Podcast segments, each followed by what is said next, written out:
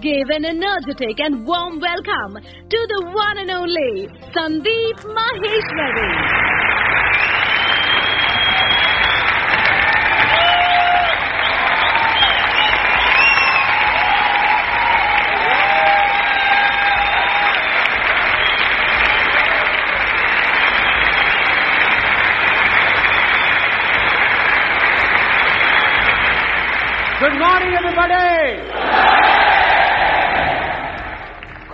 गड़बड़ लग रही है थोड़ी सी चेक करना पड़ेगा।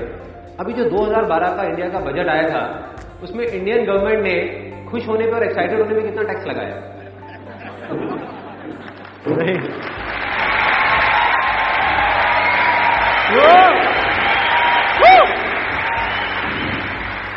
एक बार दोबारा ट्राई करते हैं। विथ फुल ऑफ़ एक्साइटमेंट और थोड़ी खुशी के साथ। गुड मॉर्निंग एवरीबॉडी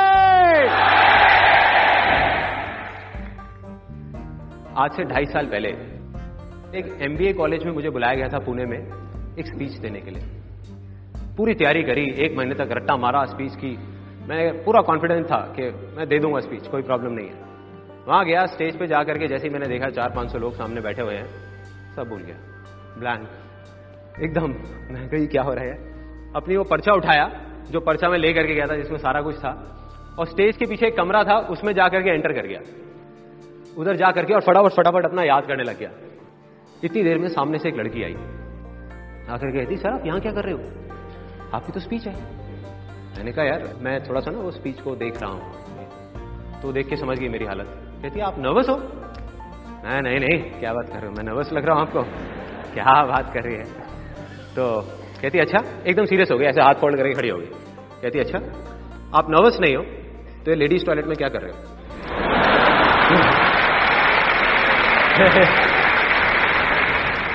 मैं पहले इधर देखा, आराम से। उधर देखा ऐसे उसके बाद, जब ये हुआ, किसी तरीके से मैं स्टेज पे चला गया। स्टेज पे जाकर के खड़ा हो गया, पोडियम के सामने। अब सपोज़ आप इमेजिन करो सिचुएशन क्या होगी वहाँ पे। ये पोडियम है और मैं स्पीच देने के लिए खड़ा हुआ पूरी तैयारी के साथ। Good morning everybody name is Sandeep Maheshwari and today I am going to talk about blank एक सेकंड निकला, दो सेकंड दस सेकंड ऐसे में क्या होता है एक एक सेकंड भी एक साल जैसा निकल रहा होता है। ऑडियंस बैठ के इस तरीके से घूर रही होती है, जैसे मैं कोई दूसरे प्लेनेट से आया हूँ, जैसे आप लोग अभी मुझे देख रहे हो कि मैं पता नहीं क्या करने वाला हूँ यहाँ पर। अरे भाई, आप में से एक हूँ। उसके बाद नियर अबाउट डेढ़ मिनट बाद, वहाँ खड़ा रहा मैं। ऑडियंस में ही एक लड़का बैठा हुआ था, उसी कॉलेज का। उसने मुझे बोला come on sir you can do it मुझे झटका लगा। मैंने कहा, यार, ये कह रहा है तो शायद मैं कर सकता हूँ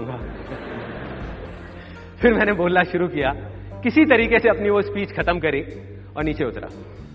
तो मेरे इस एक्सपीरियंस से ना मैंने दो चीज़ें सीखी हैं लाइफ में। कि अगर मैं कर सकता हूँ ना, मेरे जैसा लड़का, जिसको बचपन में बोलते थे कि ये संदीप तो भाई बहुत शर्मीला है, दब्बू है, कहीं आया जाया कर तो मैं कहीं नहीं जाता, आता था, कुछ नहीं, घर में बैठा रहता था, स्कूल में कोई मेरा फ्रेंड नहीं था तो अगर मेरे जैसा लड़का, जो इतना दब्बू था, अगर वो वहाँ से यहाँ स्टेज पे आकर के आप लोगों के सामने बोल सकता है, दो घंटे छोड़ो, पाँच मिनट भी बोल सकता है तो इस दुनिया में कोई भी कुछ भी कर सकता है।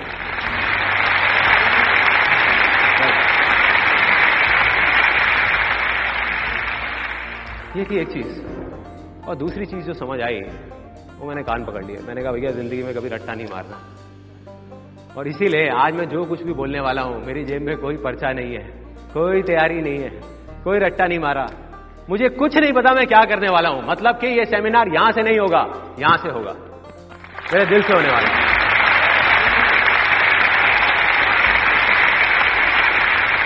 जो दिल में आएगा डायरेक्ट बोलूँगा। बीच में कोई फ़िल्टर नहीं, कोई बीच में नहीं, कुछ नहीं। आई यू ऑल एक्साइटेड अब जो आपका एक्साइटमेंट लेवल यहाँ था, वो यहाँ तक पहुँचा है। अब मैं ऐसे तीन बड़े बड़े कमिटमेंट्स करने वाला हूँ। जिसको सुनकर आपका एक्साइटमेंट लेवल यहाँ से वहाँ पहुँच जाएगा। शायद तोड़ करके बाहर निकलेगा। ओके पहला कमिटमेंट कि ये आज का दिन आप सबकी ज़िंदगी का सबसे बड़े दिनों में से एक होने वाला है। सबसे बड़े दिनों में और इसको आप कभी नहीं भुला पाओगे, कभी नहीं। और अब मैं सिर्फ़ बोल ले रहा, मैं कमेंट कर रहा हूँ। हज़ारों लोग यहाँ बैठे जिनको मैं नहीं जानता। अगर इन सब में से किसी एक को भी ऐसा लग जाए कि दिन इतना बड़ा नहीं था या इतना अच्छा नहीं था तो आप सबके सामने मुझे सेमिनार के खत्म होते टाइम बोलिएगा, मैं हाथ जोड़ करके यहीं सबके सामने उस पर्सन से माफ़ी मांगने वाला हूँ, उसका टाइम खराब करने के लिए। तो ये है मेरा कमिटमेंट पहला। दूसरा कमिटमेंट आप में से कुछ लोगों के मन में चल रहा होगा कि यार चलो, समझ आता है कि आज हमारा कुछ फ़ायदा होने वाला है, कुछ मज़ा आने वाला है। आप सीधा सीधा बताओ, आपका क्या फ़ायदा है? तो ये क्यों कर रहे हो ये सब? इसलिए हो रहा है? आपने जब भी कहीं देखा होगा फ्री वर्ड लिखा होता है तो उसके ऊपर एक छोटा सा स्टार होता है। छोटा, जो कोई देख नहीं पाता। और नीचे स्टार के लिखा होता है कंडीशन अप्लाई यहाँ पे भी एक छोटा सा स्टार है, जो शायद आप लोगों ने नहीं देखा होगा। और उस स्टार के नीचे लिखा हुआ है नो कंडीशन अप्लाई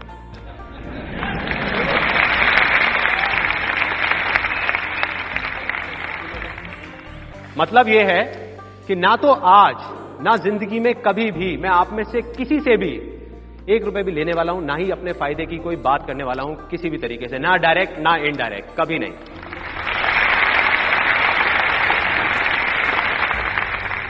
और मेरा फ़ायदा नहीं है, लेकिन वजह ज़रूर है, और वो वजह जैसे जैसे सेमिनार आगे बढ़ेगा, आपको अपने आप समझ आती चली जाएगी कि वो वजह क्या है, और बहुत बड़ी वजह है वो। फाइनल कमिटमेंट तीसरा कमिटमेंट ये कमिटमेंट कम और सरप्राइज़ ज़्यादा है कि आज का दिन जो ये सेमिनार हो रहा है, ये मेरी ज़िंदगी का आखिरी सेमिनार है। आखिरी लाइफ चेंजिंग सेमिनार और इसके पीछे एक बहुत बड़ी वजह है, वो मैं आपको इस सेमिनार के लास्ट में बताऊँगा। एंड में बताऊँगा कि वो वजह क्या है, जिस वजह से लास्ट सेमिनार है। अब, इतने बड़े बड़े कमिटमेंट्स कर दिए। अब मैं आपको शॉर्ट में बताता हूँ कि इस सेमिनार में आज होने क्या वाला है। या कितने लोग हैं जो सक्सेसफुल होना चाहते हैं? Yes. अब इसमें से कितने लोग ऐसे हैं जो मानते हैं कि वो ऑलरेडी बहुत सक्सेसफुल हैं? इतने कम? अरे भाई क्या हो रहा है? मैं प्रूव कर सकता हूँ अभी के अभी, अभी कि आप सब लोग बहुत सक्सेसफुल हैं। यहाँ ड्राइविंग कितने लोगों को आती है? ड्राइविंग आती है। इसमें से टू व्हीलर कितने लोगों के पास है जो टू व्हीलर चलाते हैं? अब ये जो आप लोग टू व्हीलर चलाते हैं जैसे आपने बोला आप टू व्हीलर चलाते हैं तो कहाँ चलाते हैं आप ये टू व्हीलर दिल्ली में। और कुछ लोग इंडिया की अलग अलग सिटीज़ में। आप, जो मुझे समझ आ रहा है, इंडिया की सड़कों पे पता नहीं कितने सालों से एक टू व्हीलर चला रहे हैं और अभी भी ज़िंदा है। यार। ये सक्सेस नहीं है क्या? बहुत बड़ी सक्सेस है। और अगर किसी को अभी भी डाउट है तो किसी फिरंगी को बोलो यहाँ पे आकर के बाइक चलाने के लिए। बोलो। मैं बताता हूँ क्या होगा। अगले ही दिन, दस दिन नहीं लगेंगे, अगले ही दिन उसकी फोटोग्राफ के सामने कैंडल जल रही होंगी। वो लोग हार नहीं चढ़ाते ना, और कोई आकर के पूछेगा उसकी माँ से, बड़ा अफसोस हुआ, कैसे हुआ ये सब? उसकी माँ कहेगी, इससे बहुत बड़ी गलती हो गया, इसने रेड लाइट जंप नहीं किया।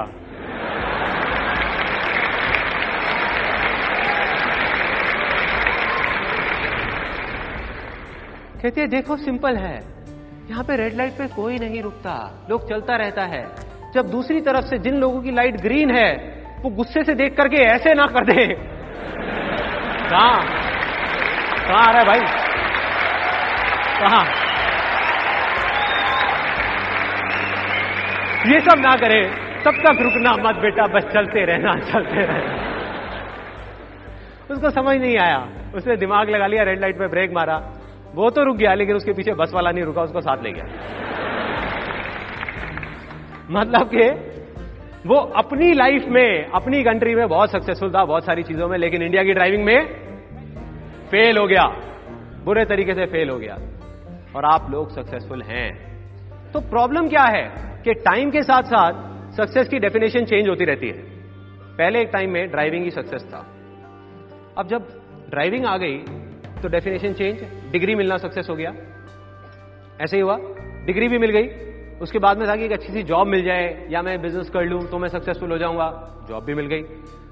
उसके बाद था कि मेरी शादी हो जाए तो मैं सक्सेसफुल हो जाऊँगा। अब आप में से कुछ लोग हंस रहे हैं, यार, गलत बात है, ऐसे किसी का मज़ाक नहीं होना देखो जो गलत फहमी है ना, वो किसी को भी हो सकती है। तो उनकी शादी भी हो गई। अगर मैं यहीं पर बैठ करके आप लोगों की जितनी भी सक्सेस है, उन सबकी लिस्ट बनाने लग जाऊँ तो अभी शाम हो जाएगी यहीं कहीं, किसी एक पर्सन की भी। आप लोग इतने सक्सेसफुल हैं, बस प्रॉब्लम क्या है कि आप लोग मानते नहीं हैं। मान जाए तो काम हो गया।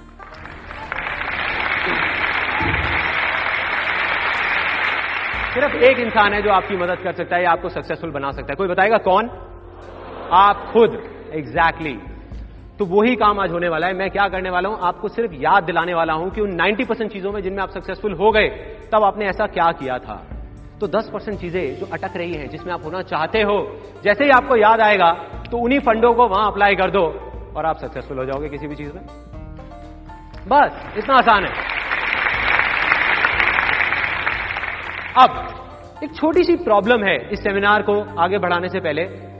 वो मैं आपको बोलूँगा नहीं, आपको दिखाऊँगा प्रैक्टिकली फिर आप बताएँगे मुझे वो प्रॉब्लम क्या है। देखिए, एक बॉक्स है। मैं चाहता हूँ कि इसके अंदर कुछ ये बॉल जो पड़ी हुई है, ये सारी बॉल इसके अंदर चली जाए। तो मैं कोशिश करके देखता हूँ क्या होता है। अरे अरे सॉरी सॉरी सॉरी मैंने देखा नहीं था।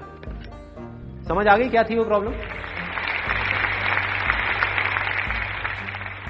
ये जो बॉक्स है ना इमेजिन करो कि यहाँ पे बैठे हुए जितने भी लोग हैं, आप सबके माइंड है।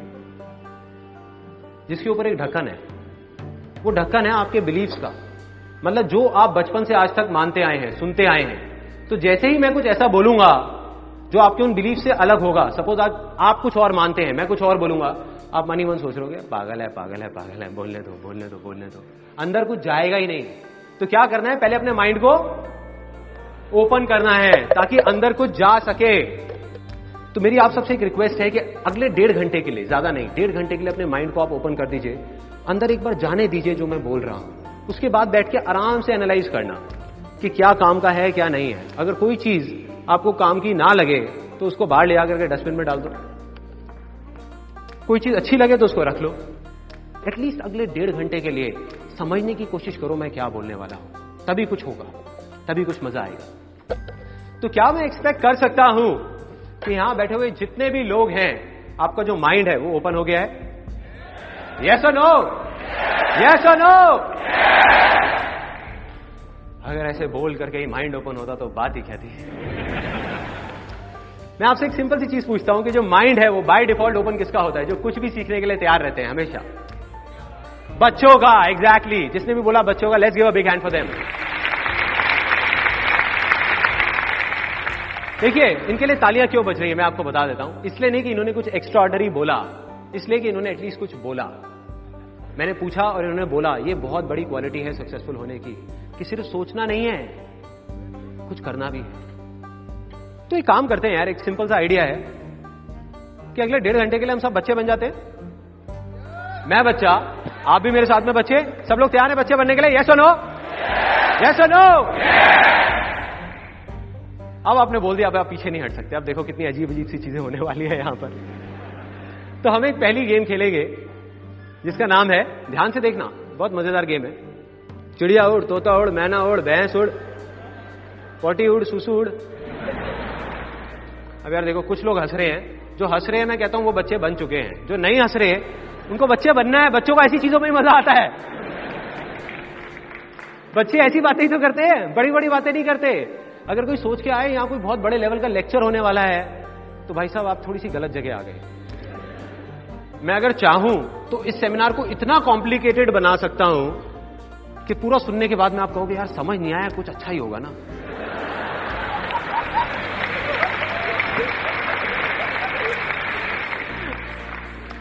लेकिन नहीं, मैं क्या कर रहा हूँ? मैं आपको सिर्फ़ वही बता रहा हूँ जो मेरी लाइफ का एक्सपीरियंस है। मेरी ज़िंदगी आसान है तो मैं आपको यह बताने वाला हूँ कि आसान क्यों है। कैसे है और आपको अपनी ज़िंदगी को आसान कैसे बनाना है। कॉम्प्लिकेटेड नहीं। सो so, सिंपल सा मैं आपसे क्वेश्चन पूछूँगा। उसके जवाब में अगर आपको लगता है कि वो बात सच है तो हाथ ऊपर। लगता है झूठ है तो हाथ नीचे। और अगर डाउट है तो यहाँ तक ला करके अटका देना। ठीक है? सिंपल है। पहला क्वेश्चन यहाँ कितने लोग मेल हैं? कुछ का तो हाथ अभी तक ऊपर नहीं आया।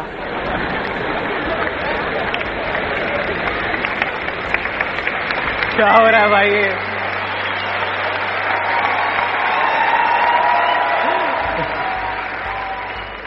मैंने सिंपल सा क्वेश्चन पूछा, भाई, कितने लोग मेल हैं? उनका ध्यान मेरी तरफ़ है ही नहीं। उनका मुँह खुल गया और अपने साथ वाले को देख रहे हैं।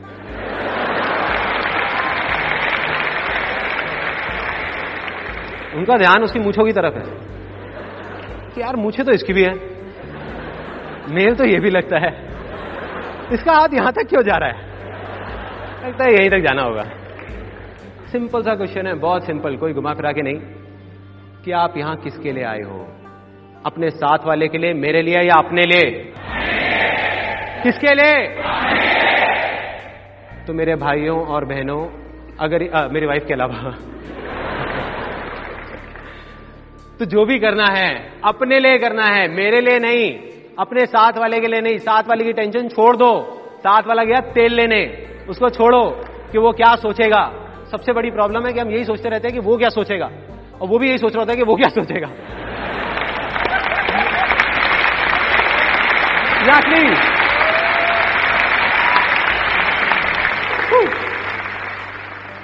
दोबारा करेंगे, अब की बार थोड़ा तेज तेज, जल्दी जल्दी। सिंपल सा क्वेश्चन है। रेडी कितने लोग फीमेल है? वहाँ there is a gentleman sitting over there मैं पूछा, कितने लोग फीमेल है? उनका हाथ पहले ऐसे जा रहा था, फिर ऐसे करती।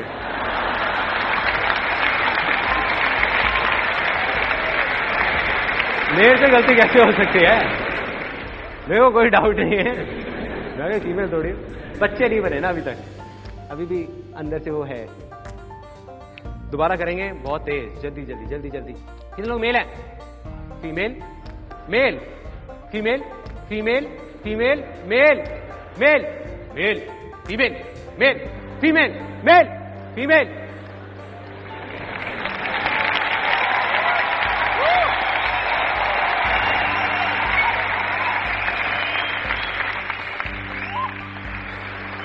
अब कुछ मज़ा आ रहा है। अब कुछ हाथ खुल रहे हैं, हाथ पैर खुल रहे हैं हमारे भी, सबके। यही तो करना है। तो कुछ अच्छा लगे तो हंसो, अपने ले, मेरे ले नहीं। प्रॉब्लम क्या है कि बहुत सारे लोग जब घर में होते हैं या बच्चों के साथ खेल रहे होते हैं, तब तो ठीक होते हैं। यहाँ आते ही पता नहीं क्या हो जाता है सेमिनार्स में पब्लिक प्लेस में। और बाकी और बहुत सारे लोग हैं जो घर पे भी नहीं हँसते। उनकी हँसी ज़िंदगी के थपेड़े खा खाकर खा खाकर अटक जाती है मतलब रुक जाती है। तो ऐसी हँसी का मैंने एक नाम दिया है, वो है कॉन्स्टिपेशन स्माइल मतलब कि रुकी हुई हँसी। हंसने का मन कर रहा है, लेकिन मुँह नहीं खोलना चाहते। भाई, बाहर कैसे आएगी? दुखी हुई है। बाहर आने दो आने दो, निकलना चाह रही है, आने दो। हँसी को बाहर आने दो, अंदर दबा के कोई कुछ नहीं मिलेगा, नुकसान नहीं होगा। तो जो मन करे वो करो, खुल के करो, क्योंकि ये दिन दोबारा नहीं आने वाला। ये दिन दोबारा नहीं आने वाला।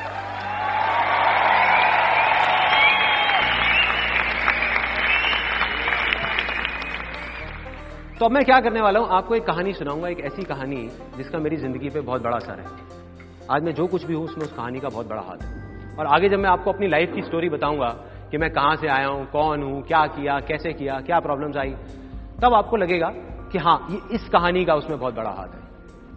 ये कहानी है अकबर और बीरबल की। एक बार अकबर पहले हंस रहे हैं कुछ लोग। यही तो मैंने कहा था यार, ज़बरदस्ती नहीं हंसना।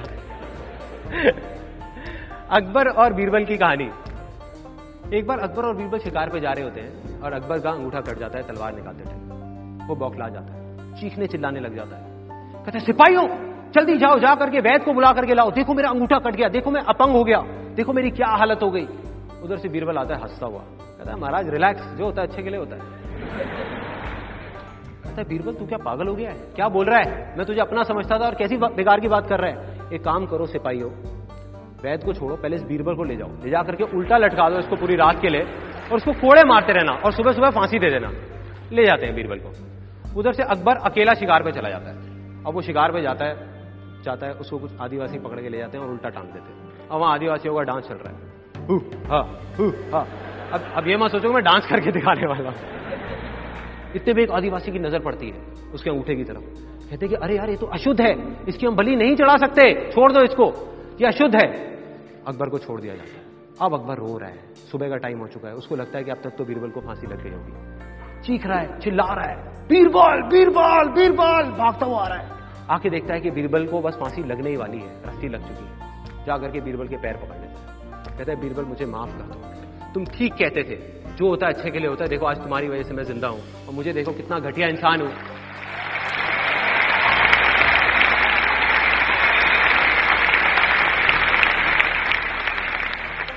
और मुझे देखो, मैं कितना घटिया इंसान हूँ और मैंने तुम्हारा क्या हाल बना दिया। तो बीरबल टूटी फूटी हालत में बोलता है, कहता है, नहीं महाराज, जो होता है अच्छे के लिए होता है। तो अकबर को अभी खत्म नहीं हुई। अकबर को एकदम चौंक जाता है। कहता है, बीरबल, तू क्या पागल है क्या? क्या बोल रहा है जो होता है अच्छे के लिए होता है? इसमें क्या अच्छा है? कहता है, महाराज, इसमें यह अच्छा है कि अगर मैं आपके साथ गया होता तो वो लोग मेरी बलि चढ़ा देते।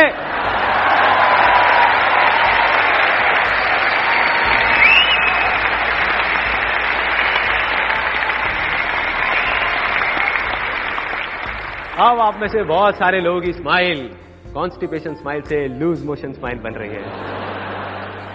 बह रही है। बहने दो, निकलने दो, जाने दो जहाँ जा रही है। इस कहानी से क्या समझ आता है? कि जो होता है, अच्छे के लिए होता है।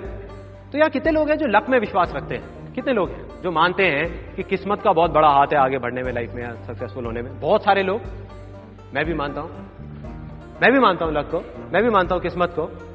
लेकिन मैं मानता हूँ सिर्फ़ गुड लक को। मैं मानता हूँ कि बैड लक नाम की इस दुनिया में कोई चीज़ नहीं होती, क्योंकि जो होता है, अच्छे के लिए होता है। नहीं। इसका मतलब हमारे साथ कुछ बुरा भी हो रहा है। तो बुरा लग रहा है बुरा है नहीं। आज बुरा लग रहा है। आगने वाले टाइम में समझ आता है कि वो भी अच्छे के लिए हुआ है।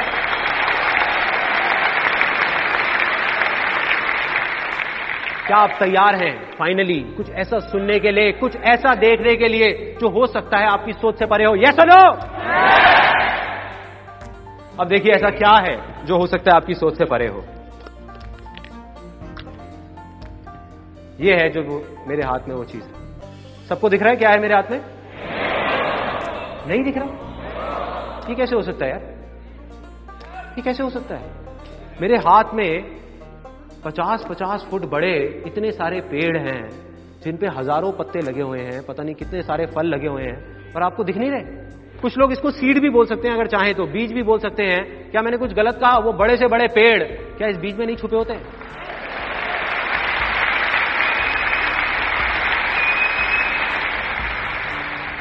छुपा है, दिख नहीं रहा है। लेकिन इस बीज को पेड़ बनने के लिए क्या चाहिए? पानी? अगर मैं ले आके इनको पानी में डाल दूँगा तो क्या ये पेड़ बन जाएँगे?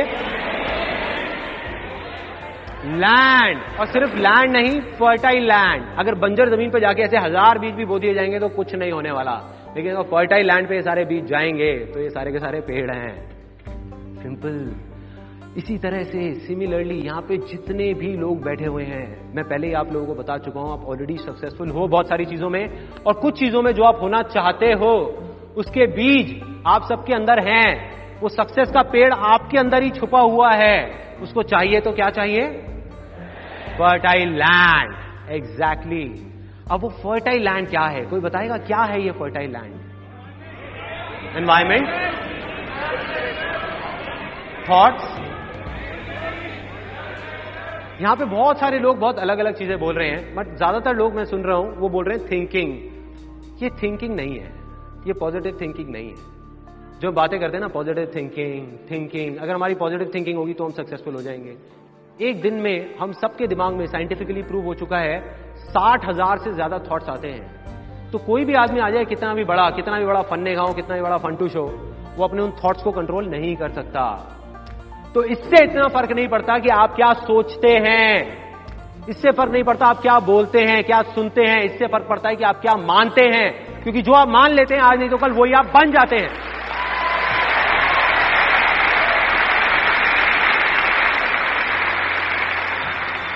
और अगर कोई मान ले कि मैं कुछ कर ही नहीं सकता तो क्या वो कुछ कर पाएगा? नहीं कर पाएगा। और अगर कोई मान ले कि मैं कर सकता हूँ तो दुनिया की कोई ताकत उसको रोक नहीं पाएगी। Yes no so simple so simple तो अब मैं क्या कह रहा हूँ, एक बहुत बड़ी बात आप लोगों को बोलने वाला हूँ। हो सकता है कुछ लोगों को बुरी भी लगेगी कि यहाँ बैठे हुए जितने भी लोग हैं, उनमें से 90 परसेंट से ज़्यादा लोगों की लैंड ही इतनी फर्टाइल नहीं है कि वहाँ वो सक्सेस के बीज बोए जा सके। वो लैंड ही इनफर्टाइल है। अजीब लग रहा है ना सुनने में? चलो मैं आप लोगों का नहीं बोलता, अपना बताता हूँ। मैं जब 18 साल की एज तक पहुँचा बचपन में मैं मानता था कि मैं कुछ भी कर सकता हूँ, मगर बड़े होते होते होते होते होते होते एक ऐसी स्टेज आ गई लाइफ की, जब दिमाग में बैठ गया कि मैं कुछ कर ही नहीं सकता। मतलब कि मेरी लैंड इनफर्टाइल हो गई थी। तो ऐसा क्यों है? इसकी शुरुआत कहाँ से हुई? वो शुरुआत हुई थी बचपन से। तो एक ऐसी वीडियो है जो आप देखेंगे, उसके बाद आपको क्लियर हो जाएगा कि वो लैंड इनफर्टाइल क्यों हुई और उसको दोबारा से फर्टाइल कैसे करना है। बचपन से लेकर आज तक पता नहीं कितनी बार आपने ये सुना होगा कि आप क्या नहीं कर सकते। जैसे खुले आसमान में बादलों को चीरते हुए उड़ने का सपना। लेकिन जैसे ही नींद टूटती थी, वो सपना भी टूट जाता था। क्योंकि आपको समझाया जाता था कि आप चाहे कुछ भी कर लें, लेकिन आप नहीं उड़ सकते। आपने भी मेरी तरह पता नहीं कितनी बार यह सुना होगा कि ज़िंदगी जीना आसान नहीं, बहुत ही मुश्किल है। ये कोई बच्चों का खेल नहीं है। क्या हो? अगर मैं आपसे ये कहूँ कि वो सब लोग जिन्होंने भी आपसे ये कहा, वो जाने या अनजाने में आपसे झूठ बोल रहे थे। और अगर इस पूरी दुनिया में कोई भी कामयाब हुआ है तो अपने अंदर के उस छोटे से बच्चे को ज़िंदा रखकर, ना कि मार कर वो बच्चा जो सपने देखने से नहीं डरता, जो गिर गिर के चलना सीखता है। जिसको पूरा विश्वास है कि वो कुछ भी कर सकता है, जो सिर्फ़ सपने में नहीं, असलियत में भी खुले आसमान में उड़ना चाहता है। तो क्या आप तैयार हैं फिर से बच्चे बनने के लिए? क्योंकि कामयाब होना कोई बड़ों का खेल नहीं है, ये बच्चों का खेल है।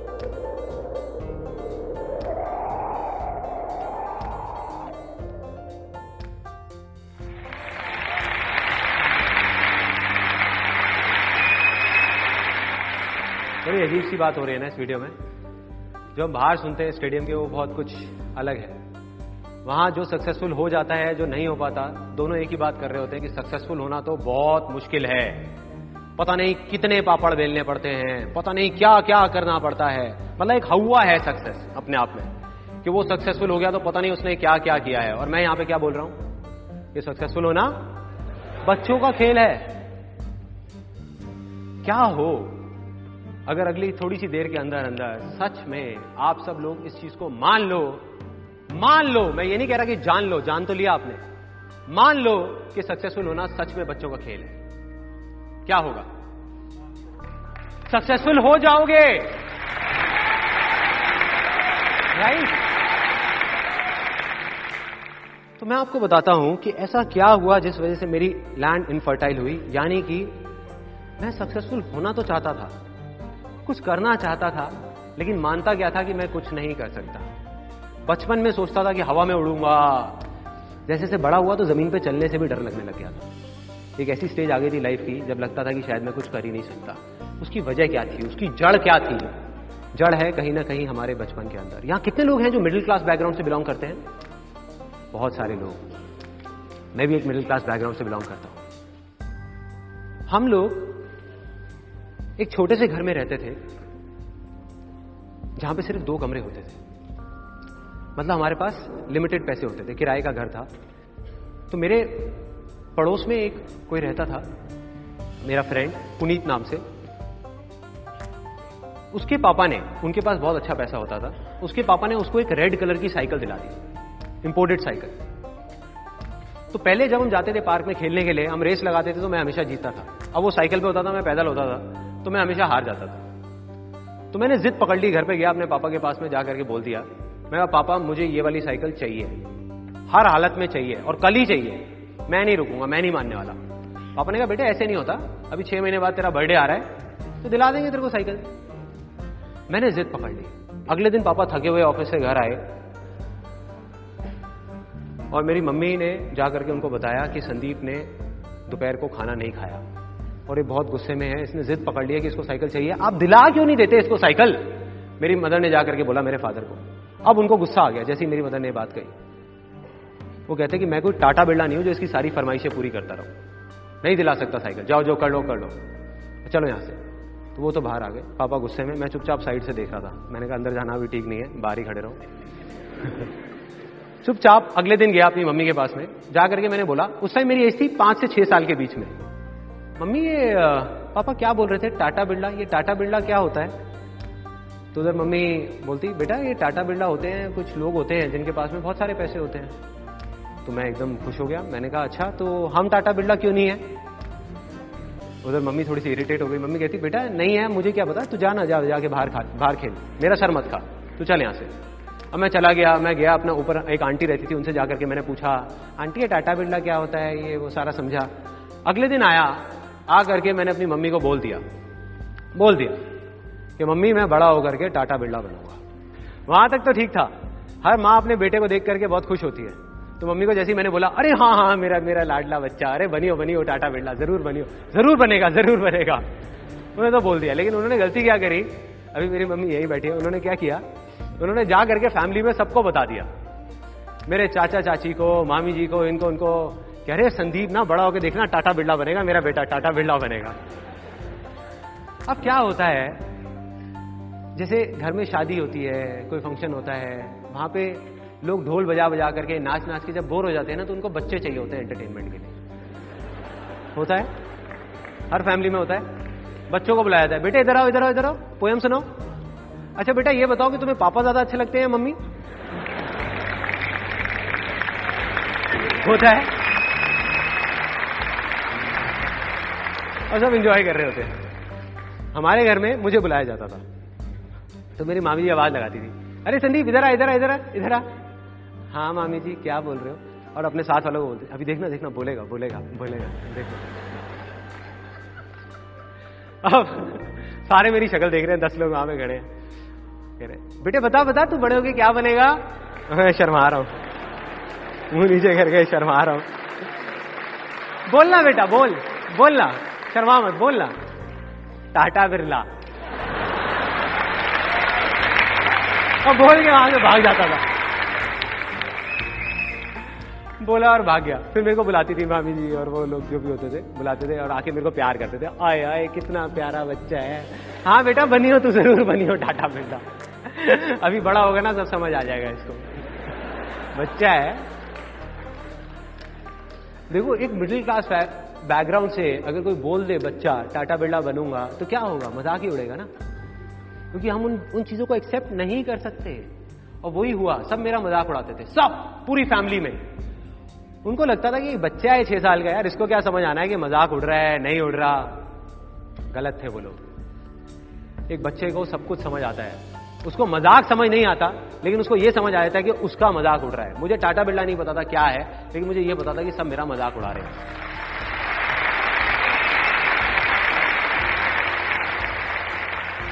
और कौन है ये लोग? वो लोग जिन पे मैं भरोसा करता हूँ। वो लोग जो मेरे अपने हैं। तो मेरे को लगा कि अगर ये सब बोल रहे हैं तो सही होगा ना? मैं तो एक बच्चा हूँ, मुझे क्या पता? अब जैसे जैसे मैं बड़ा हुआ, ऐसी और पता नहीं कितनी सारी चीज़ें हुई, कितनी सारी बातें हुई तो 18 साल की एज तक पहुँचते पहुँचते मेरे दिमाग में क्या बैठ गया? कहीं से दस पंद्रह हज़ार रुपए की नौकरी मिल जाए, बहुत है। मुझे याद है जब मैं करीबन अठारह उन्नीस साल का था तो मैं किसी के पास राय लेने गया था। हर फैमिली में कोई ना कोई ऐसा होता है जिनके पास सब जाते हैं राय लेने के लिए। आप सबकी भी फैमिली में कोई ना कोई होंगे ऐसे। होते हैं। कुछ लोग हंस रहे हैं। लगता है उनको मेरे जैसी राय मिली थी। तो मैं गया पूरी तैयारी के साथ।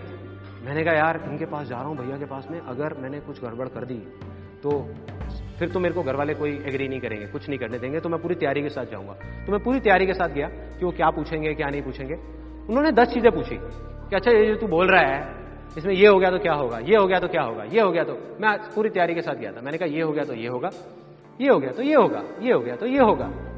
जब उनके सारे सवालों के मैंने जवाब दे दिए तो उन्होंने कहा, बेटे, ये ना बड़ा इम्प्रैक्टिकल सी चीज़ है जो तू बोल रहा है। ये ना हो नहीं सकता। मैंने कहा, क्यों नहीं हो सकता? मैंने कहा, बताओ तो सही, वजह तो बताओ, क्यों नहीं हो सकता? तो थोड़ा इरिटेट हो गया। क्योंकि वो उस पोजीशन पे थे कि एक बच्चा जो कुछ भी नहीं है, वो आकर के उनको बोल रहा है कि क्यों नहीं हो सकता तो उनकी ईगो हर्ट हुई। और उन्होंने मेरे को बोला, बेटा, अभी तुझे पता नहीं है, तू बच्चा है। ये ना कहना बहुत आसान है, लेकिन करना बहुत मुश्किल है। कितने लोगों ने डायलॉग सुना है? सबने सुना है। और पता नहीं कितनी बार सुना है। कभी सोचा है कि इस सिंपल से डायलॉग का क्या असर होता है हमारे माइंड के ऊपर, या हमारी उस लैंड के ऊपर जिसकी मैंने बात करी? ये जो मुश्किल वर्ड है ना, ये भी एक बीज है। जैसे एक सक्सेस के बीज की मैंने बात करी थी, एक फेलियर का बीज है। क्योंकि किसी भी चीज़ में आज आप बोलते रहो कि ये मुश्किल है मुश्किल है मुश्किल है। कुछ टाइम बाद आप क्या बोलने लग जाओगे? नामुमकिन है, हो ही नहीं सकता। मतलब दी एंड तो ये जो मुश्किल वर्ड है ना, इसने क्या किया हुआ है? हम सबको पकड़ करके रखा हुआ है, एक रस्सी की तरह, बाँध करके रखा हुआ है। जैसे एक सर्कस में हाथी होता है ना, उसको एक रस्सी से बाँध दिया जाता है, जब वो छोटा सा होता है। तो वो हाथी का बच्चा जो होता है छोटा सा, वो क्या करता है, उस पतली सी रस्सी को तोड़ने की बहुत कोशिश करता है। दम लगाता है, दम लगाता है। बेचारा नहीं तोड़ पाता, उसमें इतनी ताकत नहीं होती, नहीं तोड़ पाता। तो उसके दिमाग में क्या बैठ जाता है कि मुश्किल है, मैं नहीं तोड़ पाऊँगा, नहीं तोड़ पाऊँगा। आज वो हाथी बड़ा हो गया है। वो चाहे तो एक रस्सी को नहीं, उसमें इतनी ताकत है कि ऐसी हज़ार रस्सियों को तोड़ सके। लेकिन वो कोशिश ही नहीं कर रहा। कोशिश ही नहीं कर रहा।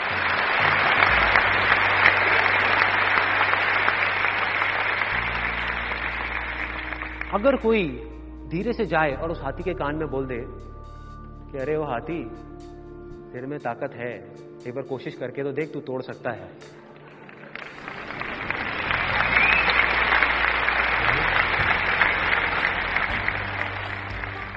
तो उस हाथी को कितनी देर लगेगी उस रस्सी को तोड़ने में? एक साल, दो साल, दस साल? एक सेकंड एक सेकंड भी नहीं लगेगा। यही होता है, जितने भी बिलीव्स जो किसी झूठ के ऊपर बेस्ड हैं उनको बनने में सदियाँ लगती हैं। टूटने में एक सेकंड भी नहीं लगता। सेकंड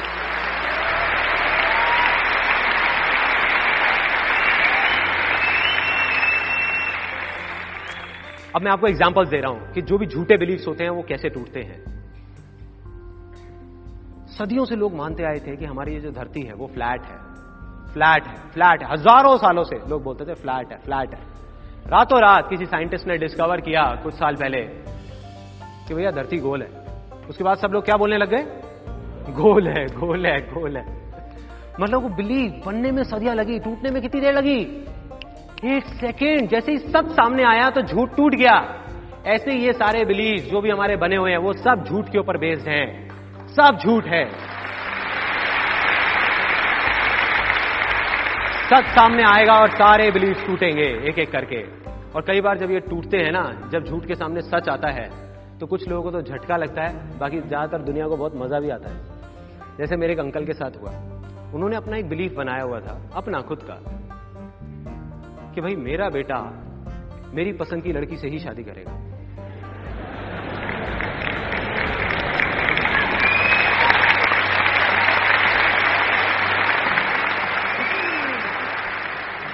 बेटे ताली बजा रहे हैं, लेकिन पिताजी नहीं।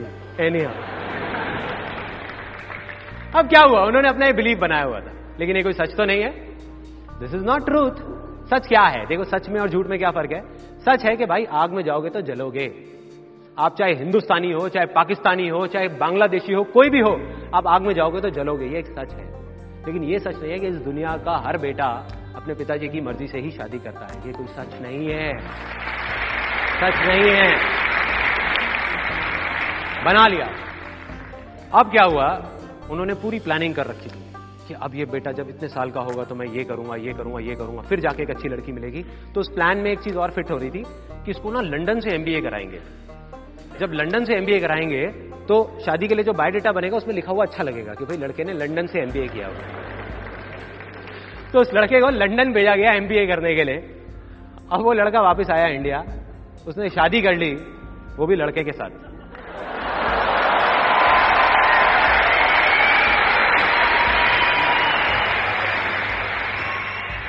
ऐसे टूटते हैं बिलीव्स ऐसे। मैं अभी यहाँ पे सही गलत की बात नहीं कर रहा, मैं आपको सिर्फ़ एग्ज़ाम्पल दे रहा हूँ कि बिलीव्स कैसे टूटते हैं।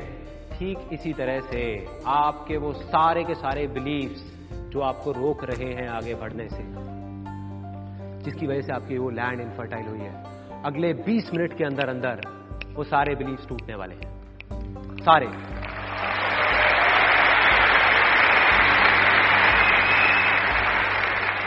क्योंकि आपके सामने सच आने वाला है। वो रस्सी टूटने वाली है। बस थोड़ी सी देर है। तो क्या आप सब तैयार है अपनी लैंड को फर्टाइल करने के लिए? यस नो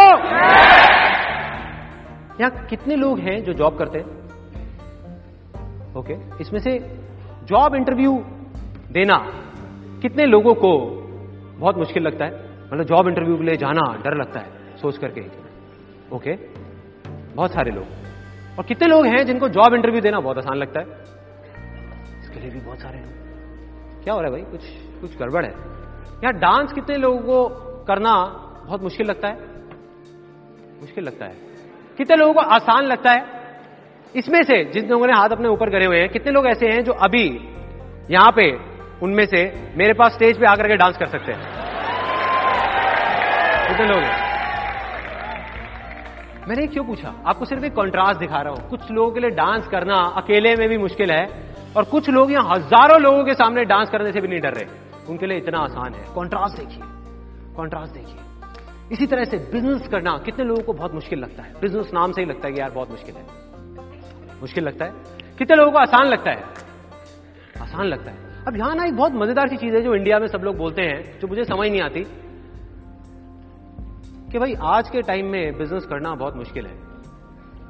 मुझे ये नहीं समझ आता कि आज का टाइम कब शुरू हुआ था और कब खत्म हुआ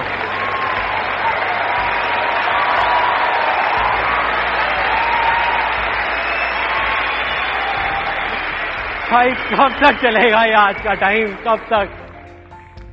तो यहाँ बहुत सिंपल सी चीज़ सामने आ रही है, बहुत सिंपल सी। कई बार क्या होता है, हम अपनी लाइफ में इतना उलझ जाते हैं कि ऐसी छोटी छोटी चीज़ें सोचने के लिए ना टाइम नहीं होता।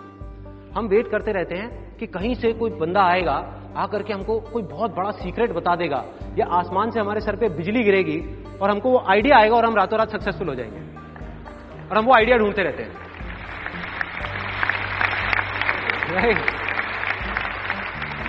जबकि सक्सेस का जो सीक्रेट है, वो ऐसी छोटी छोटी चीज़ों में छुपा है, बड़ी चीज़ों में नहीं। छोटी चीज़ें अगर हमको समझ आ गई तो बड़ी भी आ जाएँगी। देखो क्या है वो छोटी सी चीज़ जो यहाँ सामने आ रही है। कि चाहे वो जॉब इंटरव्यू हो चाहे वो डांस हो, चाहे वो बिज़नेस हो, चाहे वो कुछ भी हो पूरी दुनिया में, वो सिर्फ़ मुश्किल लगता है। असलियत में ना तो वो मुश्किल होता है, ना आसान होता है। कुछ लोग जो मानते हैं कि उनके लिए मुश्किल है तो आज नहीं तो कल वो उनके लिए मुश्किल होता ही चला जाता है, होता ही चला जाता है। और जो मान लेते हैं कि उनके लिए आसान है तो उनके लिए वो आसान होता ही चला जाता है।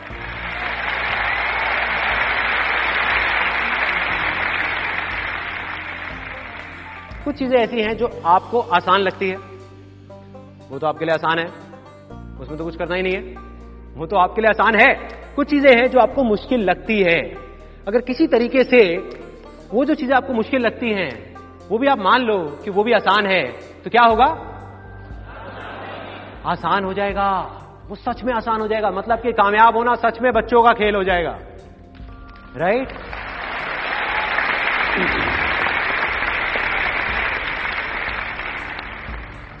अब इसकी जड़ तक जाते हैं, अंदर जाते हैं और देखते हैं कि ये एक्चुअल में हो क्या रहा है। कि जो बिलीव्स बन रहे हैं, ये बन कहाँ से रहे हैं? ये जो गलत बिलीव्स हमारे बन रहे हैं, ये बने कहाँ से? जब तक हमको समझ नहीं आएगा, उसको तोड़ेंगे कैसे? आप लोगों में से कितने लोगों ने सुना है, बुरा मत देखो, बुरा मत बोलो, बुरा मत सुनो। सबने सुना है। मैं ये मानता हूँ कि अगर आपको कामयाब होना है तो आपको ये नहीं करना, इससे कुछ अलग करना होगा। With due respect to Gandhi ji, मैं उनसे एग्री नहीं करता। क्यों? इतनी बड़ी बात मैं बोल रहा हूँ यहाँ पर कि मैं उनसे एग्री नहीं करता। क्यों नहीं करता एग्री आप लोग कुछ सेकंड्स के लिए अपनी आँखें बंद करेंगे। आँखें, ये जो नाक के थोड़ा सा ऊपर होती है, ठीक है। अब जो मैं कहूँगा ना वही करना है। वो ही करना है। Don't think about your mother please अपनी मम्मी के बारे में मत सोचना। खबरदार अगर यहाँ किसी ने भी अपनी माता जी के बारे में सोचा और अपनी माँ की जो फोटोग्राफ है ना, वो बिल्कुल आँखों के सामने नहीं आनी चाहिए।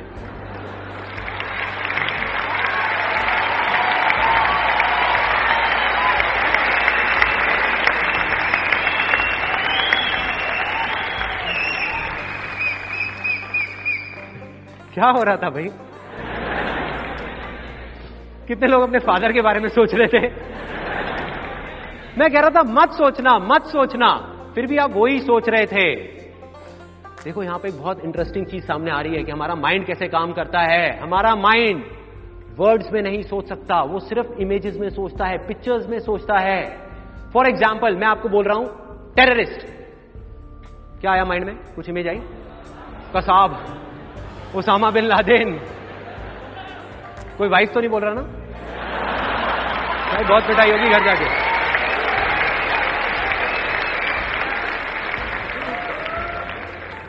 ऐसी ऐसी इमेजेस आती है माइंड में। मदर टेरेसा क्या आया माइंड में?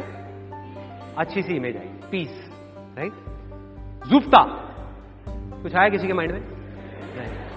जेड एक्स वाई कुछ आया किसी के माइंड में? जेड एक्स वाई कुछ आया किसी के माइंड में? नहीं आया।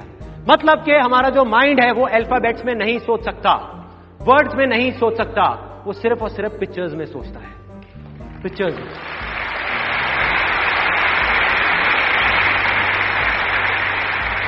यानी कि सिर्फ़ बोलने से या सोचने से कुछ नहीं होता कि आसान है, मुश्किल है, उससे कुछ फ़र्क नहीं पड़ता। अगर जो हम करना चाहते हैं, उसकी इमेज हमारे माइंड में अच्छी बनी हुई है तो वो हमें आसान लगता है काम। अगर बुरी बनी हुई है तो मुश्किल लगता है।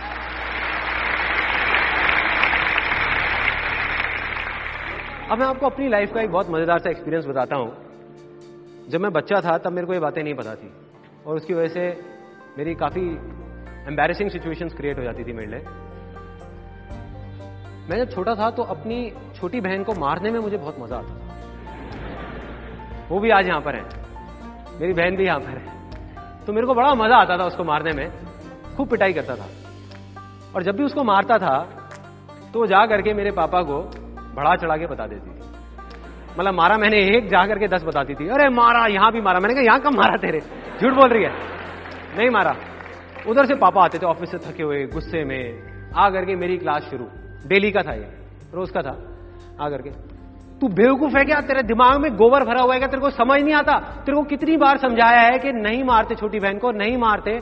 अरे, लात नहीं मारते, लक्ष्मी का रूप होती है।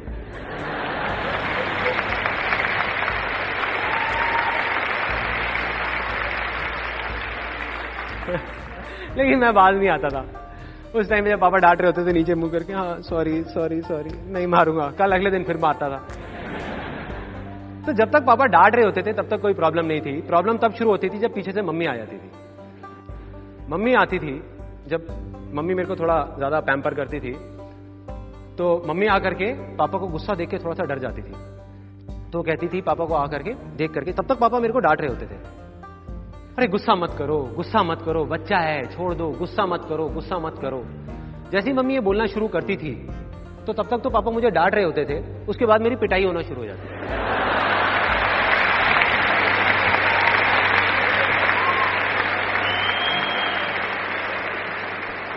मैं मनी मन सोचता था कि मम्मी आप मुझे बचाने आए हो, पिटवाने आए हो। क्या कर रहे हो? मम्मी जितना कहती थी, गुस्सा मत करो। गुस्सा ना करो इस पे मैं, थोड़। इसकी हरकत ही ऐसी है, थोड़। ले। आज की बात मत करियो। तो मुझे समझ नहीं आता था, आज समझ आता है। कि प्रॉब्लम क्या थी? प्रॉब्लम ये थी कि हमारा माइंड वर्ड्स में नहीं सोचता इमेजेस में सोचता है। जैसे ही मम्मी कहती थी आकर के, गुस्सा मत करो। तो क्या होता था? गुस्से की इमेज आती थी, गुस्सा। मत मत की कोई इमेज आई? कोई आई नहीं? करो। हाँ करो इमेज आई।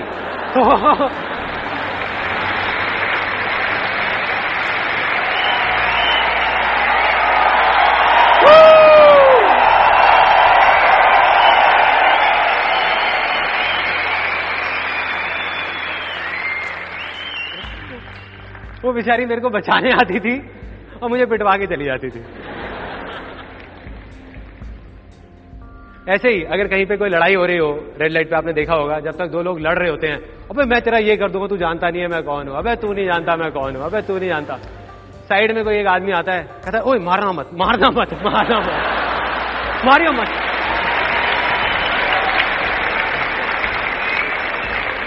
ईट मत उठाना, ईट नहीं ईट नहीं। ईट उठा के दौड़ता तो मैं कहता हूँ, बुरा मत देखो, बुरा मत बोलो, बुरा मत सुनो। अगर ये नहीं करना तो क्या करना है? बहुत सिंपल है। इसकी जगह पे बोलना है अच्छा बोलो अच्छा देखो और अच्छा सुनो।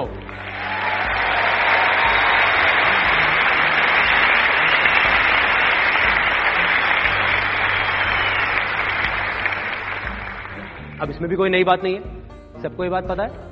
जिसको हम पॉजिटिव थिंकिंग बोलते हैं। हर कोई यही बातें कर रहा है, चारों तरफ़। आप कहीं भी चले जाओ कि भैया पॉजिटिव सोचो पॉजिटिव सोचो पॉजिटिव सोचो।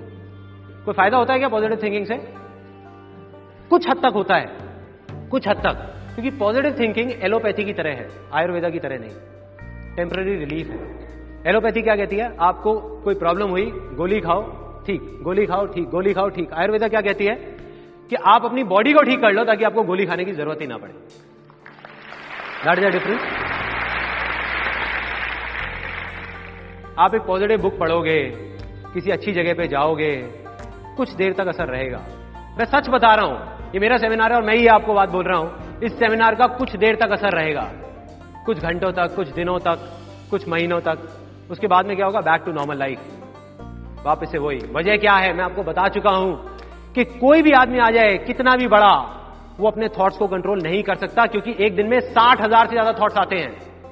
अगर आप सच में पॉजिटिव थिंकिंग करना चाहते हो प्रैक्टिकली तो आपको क्या करना होगा?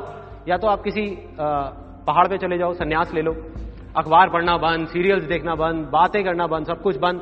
वहाँ जाकर के अपने थॉट्स को ही कंट्रोल करते रहो। ये पॉजिटिव है हाँ बढ़िया है बढ़िया। अरे नेगेटिव है, अरे, नहीं नहीं नहीं। ये नेगेटिव है नेगेटिव है नेगेटिव है। तो मैं पॉजिटिव थिंकिंग में बिलीव तो करता हूँ, लेकिन इतना ज़्यादा नहीं। उसका अपना एक रोल है, लेकिन बहुत छोटा सा रोल वो जड़ से खत्म नहीं कर सकता चीज़ों को। दूसरा सोल्यूशन क्या है? कि डिक्शनरी में बहुत सारे नेगेटिव वर्ड्स हैं। उन वर्ड्स को उठा के या बाहर फेंक दो। मतलब वो वर्ड्स बोलने ही नहीं है। नहीं बोलोगे आप पॉजिटिव वर्ड्स बोलोगे तो फिर कुछ अच्छा होगा आपके साथ में। बट ये क्या दोनों चीज़ें प्रैक्टिकल हैं? प्रैक्टिकली कर सकते हैं? यहाँ पे कोई है ऐसा जो कहता है, मैं अपने सारे थॉट्स को कंट्रोल कर सकता हूँ एनी तो करना क्या है? सोल्यूशन क्या है? सिंपल है। अगर मैं आपको ये कहूँ कि अपनी डिक्शनरी में से सारे नेगेटिव वर्ड्स हैं, पढ़े रहने दो उनको। उनको कुछ नहीं छेड़ना। थॉट्स को नहीं छेड़ना। सिर्फ़ एक वर्ड को जो जड़ है, सारी हमारी प्रॉब्लम्स की लाइफ में, सारे फेलियर्स की, उस वर्ड को उठा करके अपनी डिक्शनरी में से बाहर फेंकना है। इतना कर सकते हो? यस नो अच्छा ये बताओ कि एक इंसान के लिए, चाहे वो हम हो, चाहे कोई अमेरिका में है, कनाडा में है, चाहे कहीं भी है दुनिया के किसी भी कोने में, कोई भी इंसान, उसके लिए सबसे बड़ी सक्सेस क्या है लाइफ में? सबसे बड़ी। Name fame money happiness health absolutely let's give a big hand for him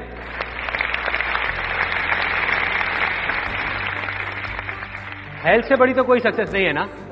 एक आदमी है उसके पास में बहुत सारा नाम है फेम है पैसा है लेकिन हेल्थ ही नहीं है। किसी काम का है? सब बेकार है वो सक्सेस सब धरी की धरी रह जाएगी।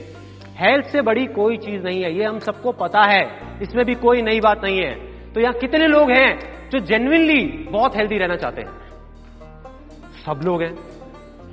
उसमें से कितने लोगों को यह पता है कि हेल्थी रहने के लिए सबसे अच्छा है कि सुबह जल्दी उठ करके पार्क जाया जाए और जाकर के कुछ वॉकिंग करी जाए योगा करा जाए। ठीक है, सबको पता है। इसमें से कितने लोग रेगुलर हैं? इतने कम, एक परसेंट, दो परसेंट लोग। देखिए प्रॉब्लम क्या है कि हम सबको ये सारी बातें पता हैं, लेकिन याद कब आता है? हेल्थ के बारे में सबसे ज़्यादा याद कब आता है? जब बीमार होते हैं, डॉक्टर के पास जाते हैं, या हॉस्पिटल में अपने किसी रिश्तेदार से या किसी फ्रेंड से मिलने जाते हैं, जब डॉक्टर आकर के बोलता है कि भाई साहब, या तो अब आप कुछ कर लो, या ऊपर वाला ही कुछ करेगा। कोलेस्ट्रॉल बहुत बढ़ गया है। ऐसे ही होता है, तब एकदम से नींद खुलती है, झटका लगता है कि हाँ यार, अब कुछ करना पड़ेगा। अब जिस दिन ऐसा आपको झटका लगा, आपने उस दिन माइंड मेकअप कर लिया कि यार, कल सुबह से देख मैं छह बजे जा रहा हूँ। सारी प्लानिंग कर ली, छह बजे की ऑफ़िस से भी जल्दी आ गए। कि यार, जाना है जाना है, कल जाना है जाना है। रात के साढ़े दस बजे हुए हैं और आपको नींद आ रही है। सोने की कोशिश कर रहे हो, लेटे हुए हो, करवट ले रहे हो। आपको पता है कि रात को जल्दी सोना होगा, तभी सुबह जल्दी उठ सकते हो। तब करवट लेते लेते हल्की हल्की सी कान के अंदर आवाज़ आई। बड़े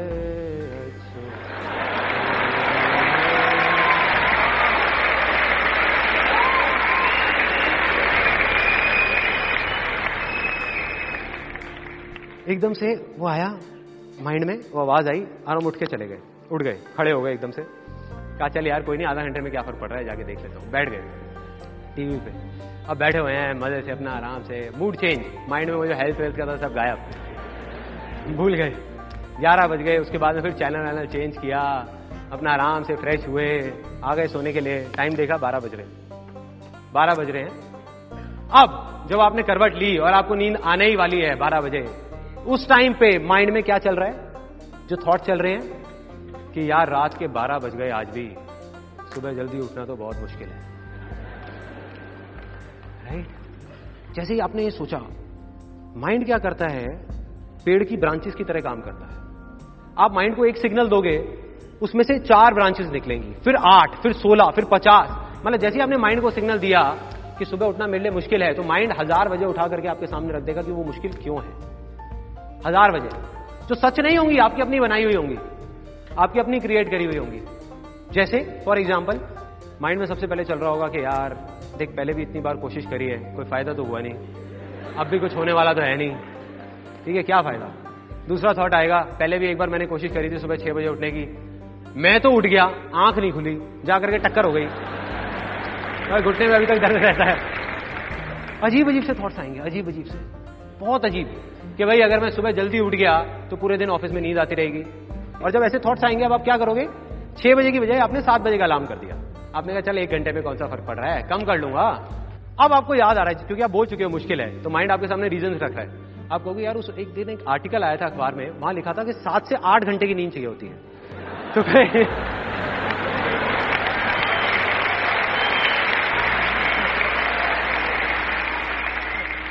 उसके अलावा कुछ के रीजंस तो बड़े अजीब होते हैं। जैसे मेरा एक दोस्त है, उसको मैंने कहा कि यार ऐसा कर, तू ना अब कल से मेरे साथ चल, पार्क चलते हैं और वहाँ जाकर के जॉगिंग करेंगे। कहते यार, मैं सुबह नहीं जाऊँगा, रात को वॉक करनी हो तो बताती हूँ। मैं कहा, क्यों, सुबह क्या प्रॉब्लम है? कहते सुबह जाता हूँ उस पार्क में ना, मेरे को उस आदमी की शक्ल दिखती है मुझे पसंद नहीं है। हाँ भाई। मैं ये कैसा रीजन है?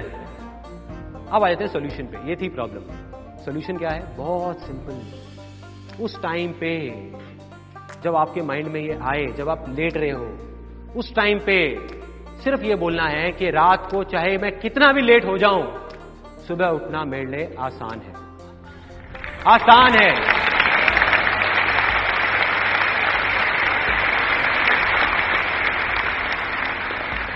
अब बताऊँ क्या होगा? सच बताऊँ क्या होगा? जैसे आप बोलोगे ना, आसान है, अंदर से आवाज़ आएगी पागल है क्या क्या बोल रहा है? कहाँ आसान है? आते तो कुछ और पड़ी हुई है ना? फिर आप दोबारा बोलोगे, आसान है। फिर आप दोबारा बोलोगे, आसान है।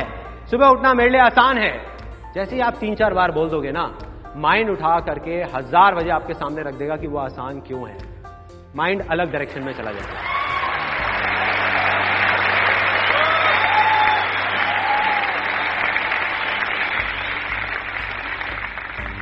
उस टाइम पे माइंड में कुछ और रीजंस आएँगे, जो उससे पहले वाले से बिल्कुल अलग होंगे। फॉर एग्ज़ाम्पल सबसे पहले मन में आएगा, क्या सुबह छह बजे ही तो उठना है? कौन सा पहाड़ तोड़ना है? पहले भी कितनी बार कितनी बार मैंने ट्रेन पकड़ी है, ट्रेन पकड़ी है और ट्रेन पकड़ने के लिए सुबह चार बजे उठा था मैं। चार बजे, वो भी बिना अलार्म के, अलार्म बजने से पाँच मिनट पहले अपने आप नींद खुल गई थी। अरे यार, एक बार ट्रेन निकल गई तो दोबारा पकड़ लूँगा। हेल्थ निकल गई तो दोबारा बॉडी कहाँ से लाऊँगा?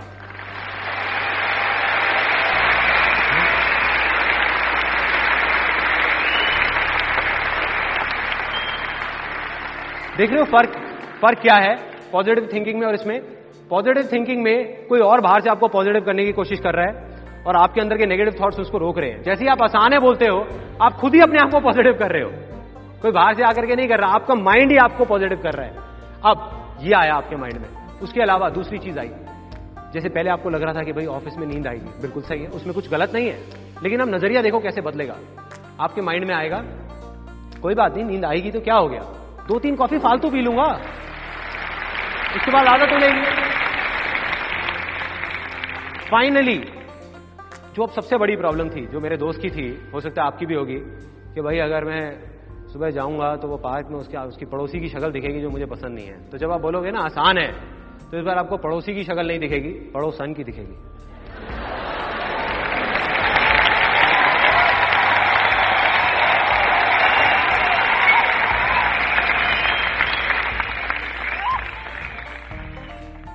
सिंपल है। यही तो करना है। अपनी लाइफ की छोटी से छोटी प्रॉब्लम्स बड़ी से बड़ी प्रॉब्लम्स उसमें जा करके इन दो वर्ड्स को चिपका दो। अंदर से जिस दिन आवाज़ आने लग गई ना, आसान है। उस दिन सब सब कुछ सब कुछ सच में आसान हो जाएगा। और यही मेरी लाइफ का सबसे बड़ा सीक्रेट है। सबसे बड़ा।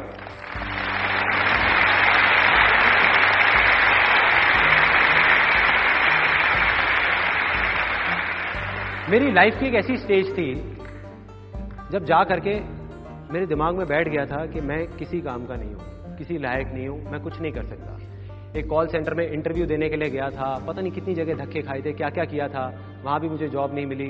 मतलब वो ऐसी स्टेज थी कि अगर कोई आकर के मुझे बोलता ना कि संदीप, ये छह हज़ार रुपए लो और तुम्हें बारह बारह घंटे काम करना है हमारे यहाँ पे और ये सामान उठा के जाना है तो मैं तैयार था। इतनी मेजर प्रॉब्लम थी लाइफ की। उस टाइम पे ऐसा ही एक मोमेंट आया था मेरी लाइफ में। जो अभी कुछ देर बाद आपकी लाइफ में आने वाला है, कुछ मिनट बाद। जब मैंने किसी को देखा, जैसे आप मुझे अभी देख रहे हैं, ऐसे ही मैंने किसी को देखा जो देखने में बिल्कुल मेरे जैसा था। बिल्कुल मेरे जैसा। उसकी भी दो आँखें थी, एक नाक थी, दो कान थे। मैंने कहा, यार, ये तो देखने में बिल्कुल मेरे जैसा लग रहा है। और जब उसकी सारी बातें सुनी तो अंदर से एक आवाज़ आई, अंदर से। ठीक है, बाहर से मुझे कोई नहीं बोल रहा था, अंदर से आई कि अगर ये कर सकता है ना तो मैं भी कर सकता हूँ। अगर इसके लिए आसान है तो मेरे लिए भी आसान है।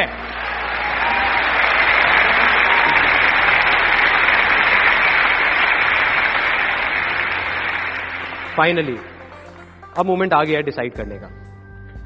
क्योंकि मैं ये मानता हूँ कि अगर कुछ नहीं बदला ना तो कुछ नहीं बदलने वाला। आप लोग यहाँ आ तो गए, लेकिन अगर आपने अपने आप से आज कोई कमिटमेंट नहीं किया, या अपने आप को बदलने की नहीं सोची तो यहाँ बाहर निकलने के बाद वही होगा जो आज तक होता आया है।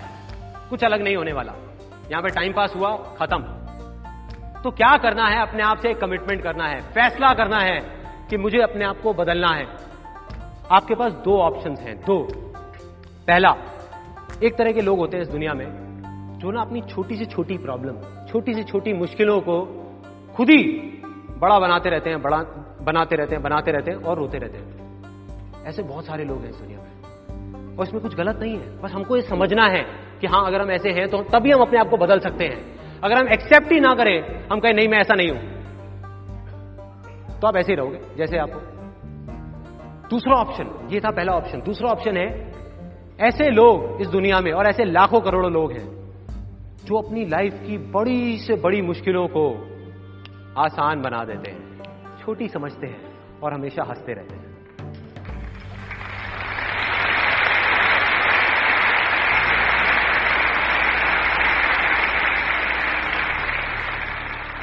तो क्या फैसला किया आपने? आज के बाद आप हँसते रहेंगे या रोते रहेंगे? अब, वो मोमेंट आ गया जिसकी मैंने बात करी थी। अब मैं एक आपसे क्वेश्चन पूछने वाला हूँ और दिल से पूछूँगा। और जिसके भी अंदर से आवाज़ आई ना तो समझ जाओ कि उसकी लैंड फर्टाइल हो गई हो गई। कल तक जो था, वो था, उसको जाने देते।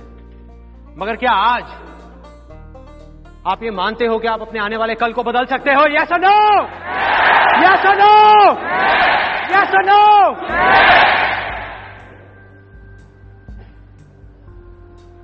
let's celebrate this is a very big movement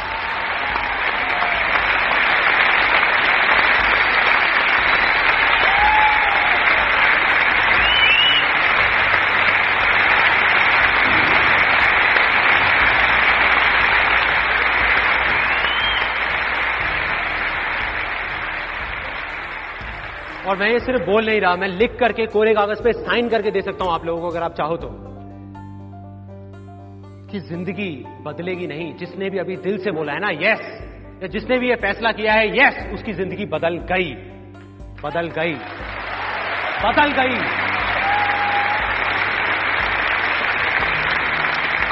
land fertile हो गई हो गई।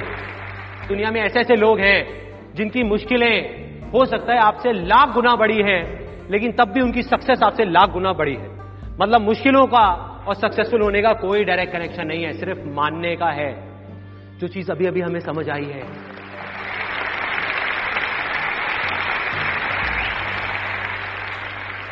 अब एक छोटा सा काम करना है। लैंड तो फर्टाइल हो गई। लेकिन आप सोचो, कितनी भी उपजाऊ ज़मीन है फर्टाइल लैंड है। अगर उसका ध्यान ना रखा जाए तो क्या होगा? वापस से बंजर हो जाएगी, वापस से इनफर्टाइल हो जाएगी। मतलब हमको क्या चाहिए? एक हल चाहिए जो हम उस पर चला सके। हल चाहिए। वो हल क्या है?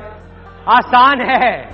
Exactly exactly. इसकी पावर को अंडर एस्टिमेट मत करो। इसने मेरी ज़िंदगी बदली है। देखो, करना क्या है? अपनी लाइफ में जो भी आप करना चाहते हो, लेकिन आप मानते हो कि आप नहीं कर सकते, वहाँ जाकर के जोड़ दो कि वो आसान है। और फिर देखो क्या होगा। मैं एग्ज़ाम्पल बताता हूँ क्या होगा। यहाँ कितने लोग स्टूडेंट्स हैं? स्टूडेंट्स ओके इसमें से बहुत सारे इंजीनियरिंग स्टूडेंट्स भी होंगे। कितने लोग इंजीनियरिंग स्टूडेंट्स हैं? बहुत सारे। एक इंजीनियरिंग कॉलेज में ज़्यादातर क्या होता है?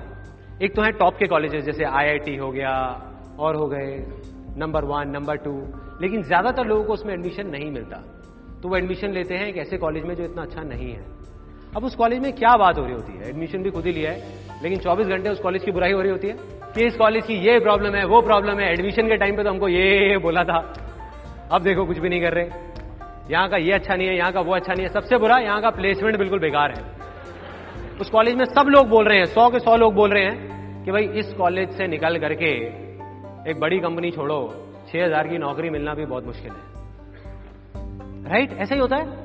ऐसी ऐसी अजीब अजीब बातें हो रही होती हैं चारों तरफ़, और हम भी करने लग जाते हैं। आपको क्या करना है? छोड़ो दुनिया को, छोड़ो और बाकी सब लोगों को। जो वो कर रहे हैं। अगर आप चाहते हो आपके साथ कुछ अलग हो, कुछ अच्छा हो तो आपको बोलना है, भाड़ में गई बाकी पूरी दुनिया, इसी कॉलेज से निकलूँगा।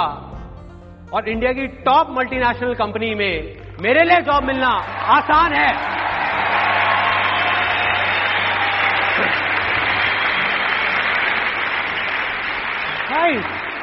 नाइन्टी नाइन परसेंट लोग बोल रहे हैं, मुश्किल है तो बोलने दो ना यार, उनको करने दो छह हज़ार रुपए की नौकरी, उनको लड़ने दो उसके लिए। मैं तो टॉप कंपनी में जाऊँगा। अब क्या होगा जब आप ऐसा बोलोगे? बाहर से बोलोगे, आसान है, अंदर से आवाज़ आएगी, मुश्किल है। फिर बाहर से बोलोगे, आसान है, अंदर से आवाज़ आएगी, मुश्किल है मुश्किल है।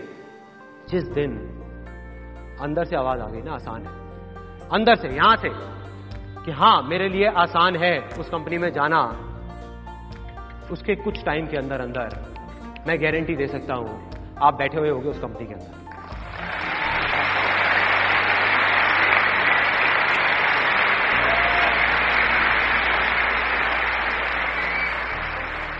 और मैं कोई थियोरटिकल बात नहीं कर रहा कि ऐसा होगा।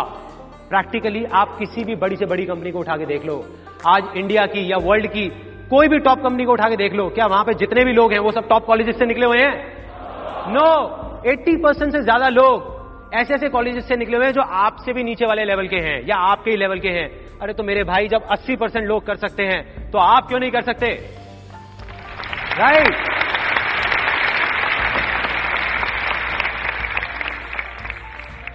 जब आप बोलते हो आसान है तो आपको ऐसे हज़ारों, लाखों लोग दिखेंगे जो इससे भी नीचे वाले कॉलेजेस से निकले हैं। और आज पता नहीं, अपनी खुद की बड़ी बड़ी कंपनीज़ खोल रखी है उन लोगों ने।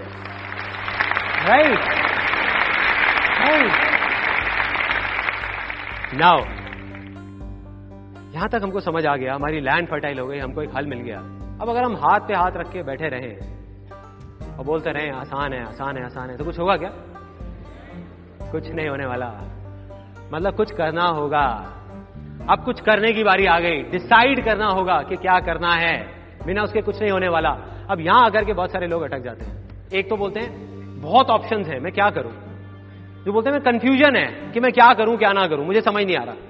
बहुत सारे हैं। और कुछ लोग बोलते हैं, मुझे मुझे पता ही नहीं मुझे क्या करना है। कि मतलब मेरे पास कोई ऑप्शन ही नहीं है ज़ीरो ऑप्शन है। राइट ये दो तरह के लोग होते हैं। अब ये डिसाइड करना कि क्या करना है, क्या नहीं। ये कहना बहुत आसान है, लेकिन करना बहुत। कुछ लोगों ने बोला, मुश्किल है। आसान है राइट देखो, सिर्फ़ दो ऑप्शन है, सिर्फ़ दो ऑप्शन बहुत सिंपल पहला, कि आप अपने बाहर की आवाज़ सुनो। बाहर की आवाज़ क्या कहती है? कि भाई, लोग क्या कहते हैं? लोग क्या करते हैं? उसने क्या किया जिसकी वजह से वो सक्सेसफुल हुआ? वो क्या कर रहा है? क्या किसी और से जाकर के राय मांग रहे हो कि भैया मुझे बताओ, मुझे क्या करना चाहिए? मुझे कोई अच्छी सी लाइन बता दो। एक बार मेरे पास कोई आया था और आकर के उसने बोला कि भाई मुझे कोई अच्छी सी लाइन बता दो। मैंने कहा हाँ यार, आजकल ना वो स्पेस टूरिज़्म का काम काफ़ी अच्छा चल रहा है। मैंने बड़ा सीरियस होकर के बोला कहता, वो क्या होता है? मैंने कुछ नहीं करना यार, तेरे को एक रॉकेट खरीदना है और लोगों को स्पेस में लेकर के जाना है, चाँद पे घुमा करके लाना है। कहता, यार, क्यों मज़ाक कर रहा है? मैंने कहा, भाई, शुरू किसने किया था?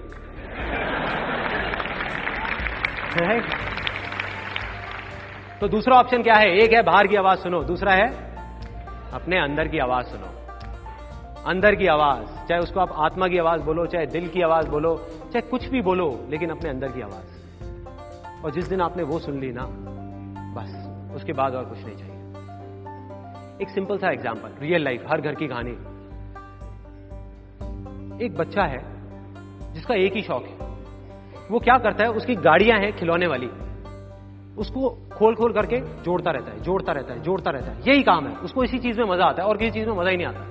अब वो धीरे धीरे बड़ा हुआ तो उसको कंप्यूटर्स का शौक चढ़ा। अब वो कंप्यूटर्स को खोलता रहता है, जोड़ता रहता है। टीवी इलेक्ट्रॉनिक्स अब वो 18 साल का हुआ। अब बारी आई कि भाई क्या करना है, क्या करना है, क्या नहीं करना अब उसके अंदर से आवाज़ आ रही थी कि मैं इंजीनियरिंग करूँ। इंजीनियरिंग करूँ। लेकिन सबने, लोगों ने उसे यह कहा कि बेटा इंजीनियरिंग मत कर, उसमें कोई स्कोप नहीं है।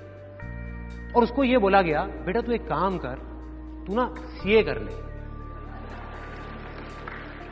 अब ये सीए कहाँ से आया? ये भी बहुत मज़ेदार पॉइंट है। ये सीए कहाँ से आया? किसी ने एनालाइज नहीं किया कि उसके अंदर क्या है बच्चे के, उसमें टैलेंट है, नहीं है, क्या है? नहीं। इसलिए सीए कर ले, क्योंकि हमारे खानदान में पंद्रह साल पहले उन्होंने सीए करी थी, आज वो बहुत अच्छा पैसा कमा रहे तो अब क्या होगा? ये उसकी बाहर की आवाज़ है। अब प्रॉब्लम ये नहीं है, सबने कहा। प्रॉब्लम ये है कि वो खुद भी डर गया। उसने कहा कि नहीं, सब कह रहे हैं तो वही कर लेता हूँ ना। क्यों रिस्क लू? क्यों पंगा लू भाई? कल को अगर उल्टा पड़ गया तो कौन लेगा अपने सर पे? राइट उसने कहा सीए ही कर लेता हूँ। अब वो सीए कर रहा है। तो सीए उसके लिए करना अपने आप में एक बहुत बड़ा टास्क है। क्योंकि उसमें उसका कोई इंटरेस्ट नहीं है। और दूसरी तरफ़, अगर वो इंजीनियरिंग करता तो आज नहीं तो कल वो आज कंप्यूटर खोल के जोड़ रहा था ना, कल एरोप्लेन खोल के भी जोड़ देता।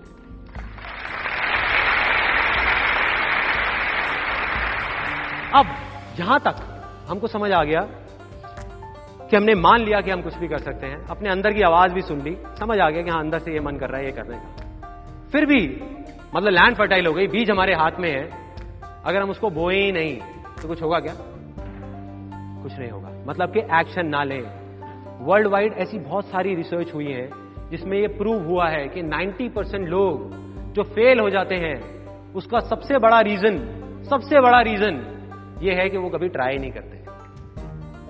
वो कभी ट्राई नहीं करते। मतलब उस बीज को हाथ में रख करके बैठे रहते हैं, सोचते रहते हैं कि इसको बोऊ ना बोऊ बोऊ ना बोऊ बोऊ ना बोऊ, या जब सही टाइम आएगा तब बोऊँगा, और वो लेकर के सोचते रहते हैं। मतलब वो इसलिए फेल नहीं होते कि उन्होंने कुछ किया, इसलिए फेल हो जाते हैं क्योंकि वो करना चाहते थे और किया ही नहीं ज़िंदगी भर। किया ही नहीं।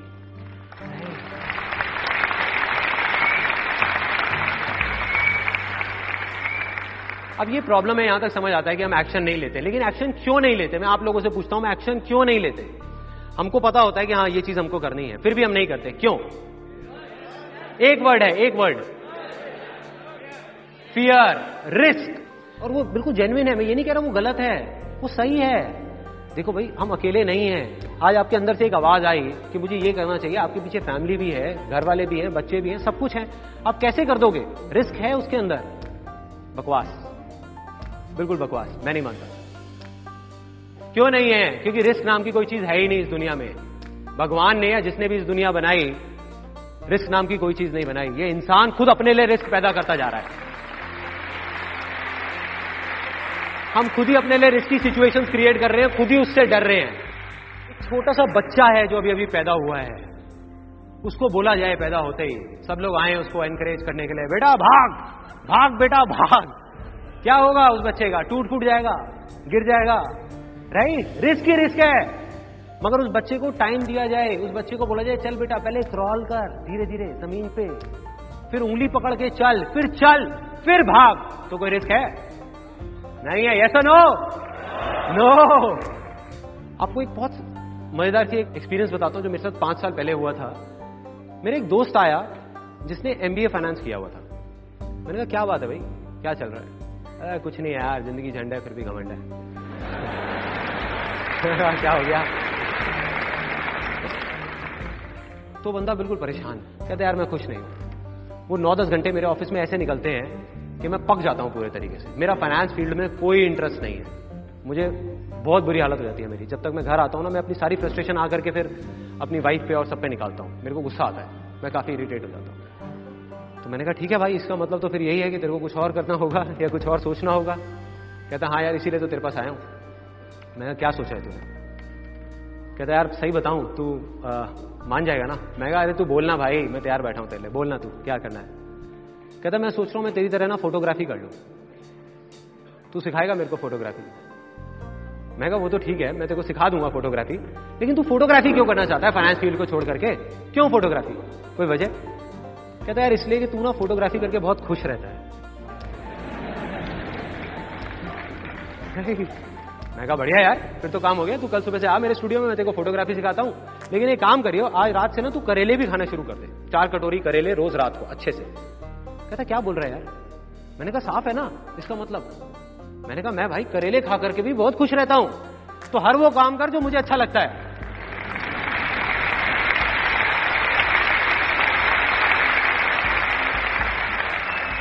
मैंने कहा, मेरे भाई, तू फिर से वही गलती करने वाला था जो तूने बहुत साल पहले करी थी। मैंने कहा, मैं तेरे को इंडिया में एक लाख फोटोग्राफर्स ऐसे दिखा दूँगा, एक लाख, जो मेरी तरह ही फोटोग्राफी करते हैं और बिल्कुल भी खुश नहीं है। उनके लिए फोटोग्राफी सिर्फ़ एक काम है, और कुछ नहीं। और मैंने कहा, एक लाख लोग ऐसे दिखा दूँगा जो वो ही करते हैं जो तू अभी कर रहा है। मतलब फाइनेंस की फ़ील्ड में है। और बहुत खुश हैं। बहुत खुश हैं। मतलब कोई भी काम इंटरेस्टिंग या बोरिंग नहीं होता। सिर्फ़ और सिर्फ़ तेरे इंटरेस्ट के ऊपर है कि तेरे को क्या चीज़ अच्छी लग रही है। जो तेरे अंदर से है, वो अच्छा है तेरे लिए। जो नहीं है, वो सब बेकार है। तो उसको समझ आया थोड़ा बहुत। और वो बोला कहता यार, लेकिन मेरे को तो समझ ही नहीं आता है अंदर की आवाज़ और ये, वो, तू क्या बोलता रहता है? मेरे को नहीं समझ आता है। कैसे सुनू अपने अंदर की आवाज़? मेरे अंदर कोई आवाज़ ही नहीं आती। बड़ा जेन्युइन सी प्रॉब्लम है यार। नहीं आती आवाज़, अब क्या करोगे? मैंने कहा, देख, मैं तेरे को सिंपल कर देता हूँ कि अंदर की आवाज़ कैसे सुननी कोई भी ऐसा काम, जो तू बिना थके, बिना रुके, दिन में 24 घंटे में से 12 घंटे कर सकता है, बिना पैसे की परवाह किए, चाहे पैसे कम मिल रहे हैं, चाहे ज़्यादा मिल रहे हैं। और फिर भी खुश रह सकता है। वो तेरे अंदर की आवाज़ है।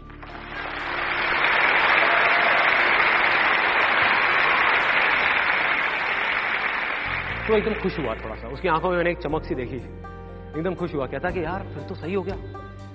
कहता, लेकिन ऐसा तो एक ही काम है, जो मैं 24 घंटे में से 12 घंटे कर सकता हूँ, ये वो। मैं कहा, बता भाई, क्या है? कहता, मेरे को ना खाने पीने का बहुत शौक है। मैं उसके पास गया, मैंने उसके पेट पे हाथ लगाया। मैं वो तो देख के ही पता लग रहा है भाई।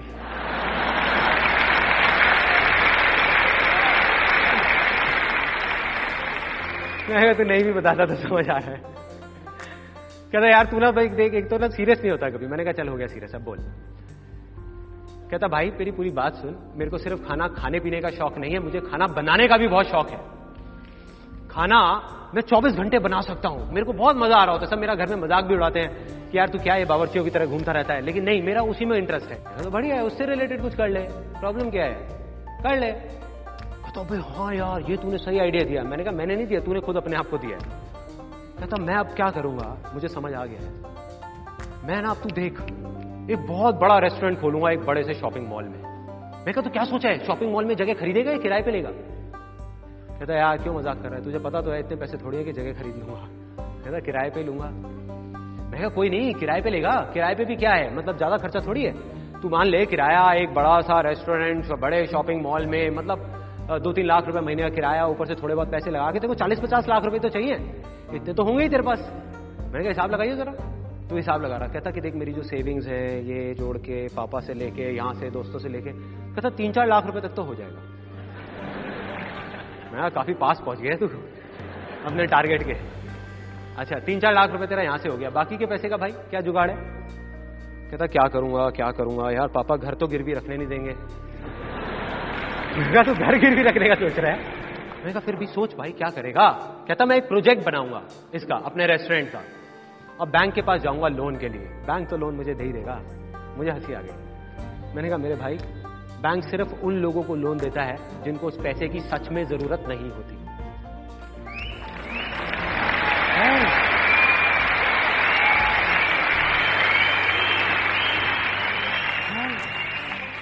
किस बेस पे लेगा भाई लोन किस बेस पे लेगा? कहता हाँ यार तू कह तो ठीक रहा है। लोन तो मिलेगा नहीं। तो फिर क्या करूँ? कहता यार बहुत मुश्किल है छोड़ नहीं खुद सकता। मैंने कहा क्यों मुश्किल है? कहता पैसे नहीं है ना? मैं क्यों नहीं है पैसे? अभी तो तूने कहा पैसे हैं। कहता, मैंने तो कहा नहीं है। मैंने कहा, तूने कहा है तूने कहा है मेरे पास तीन चार लाख रुपए है। कहता तीन चार लाख रुपए में रेस्टोरेंट थोड़ी खुलेगा। मैंने कहा, तुझे किसने कहा है रेस्टोरेंट खोलने के लिए? तीन चार लाख रुपए में से अगर तू चाहे तो एक लाख रुपए साइड करके दो तीन लाख रुपए में एक बढ़िया सी स्टॉल या रेडी लगा सकता है अपने खाने की। स्टॉल लगा सकता है।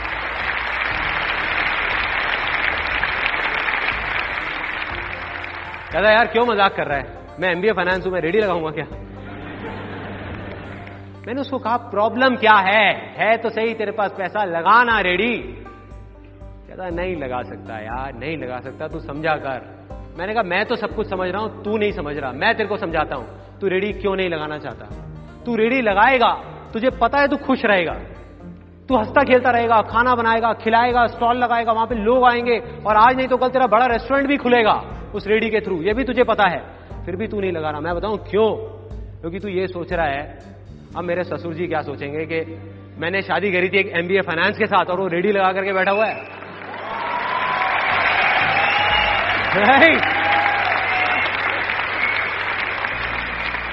मैं कहा, यही सोच रहा है ना तू? कि वो क्या सोचेंगे? तेरे घर वाले क्या सोचेंगे? तेरी वाइफ क्या सोचेगी? दुनिया क्या सोचेगी? बढ़िया सोचता रहे। कहता हाँ यार, बात तो सही है। कहता लेकिन रेडी मैं नहीं लगा सकता। रेडी नहीं लगा सकता। ये बहुत बड़ी प्रॉब्लम है। सबसे बड़ा रोग क्या कहेंगे लोग? कमाल का डर। सबसे बड़ा रोग। सबसे बड़ा। मैं कहा तुझे याद है जब मैंने फोटोग्राफी शुरू की थी तो क्या हुआ था? उस टाइम पे जब मैंने फोटोग्राफी शुरू करी थी, पूरी दुनिया ने मेरा मज़ाक उड़ाया था। पूरी दुनिया ने। सिर्फ़ घर वालों ने नहीं, रिश्तेदारों ने नहीं सबने दोस्तों ने, जहाँ भी जाता था, लोग कहते थे, आ गया भैया, देखो। कहता, ले भाई, दस रुपए मेरी फ़ोटो खींचते ले भाई ले भाई ले भाई। मैं एक ऐसी स्टेज आई थी जब तुझे याद होगा, तूने मुझे क्या कहा था? कि भाई, मेरी शादी में वैसे तो मैंने फोटोग्राफर्स बुक कर लिए हैं, लेकिन तू भी आज ही पीछे खड़ा होकर के थोड़ी बहुत फ़ोटो खींचता रहेगा अगर उस टाइम पे मैंने सोचा होता कि तू क्या सोचेगा, या तेरे जैसे और लोग क्या सोचेंगे तो आज मैं यहाँ नहीं होता।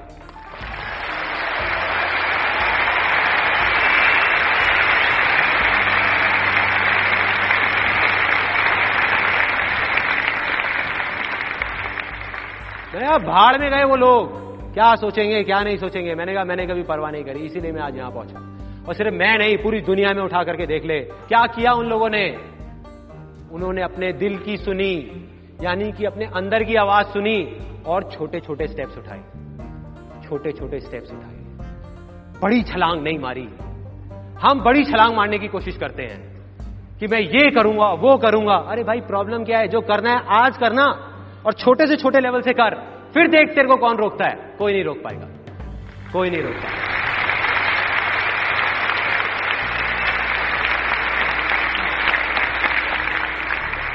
हम चाहते क्या है कि बीज हमारे हाथ में है, बस रातों रात किसी तरीके से एक पेड़ लग जाए यहाँ पे। रातों रात।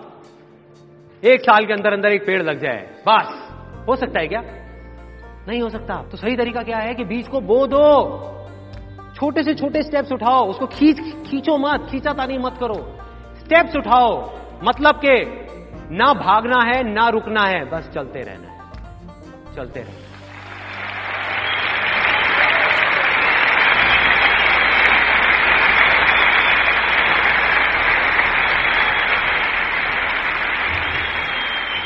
बस एक फाइनल स्टेप है जो बीच में जाकर के अटकेगा, जहाँ बहुत सारे लोग अटक जाते हैं। मतलब आपने ये किया तो आप पैसा तो कमा लोगे, जो भी कुछ करोगे, उसमें आप पैसा कमा लोगे, लेकिन सक्सेसफुल हो गया नहीं, वो पता नहीं। उसके लिए एक फाइनल स्टेप है, जो आपको फॉलो करना होगा।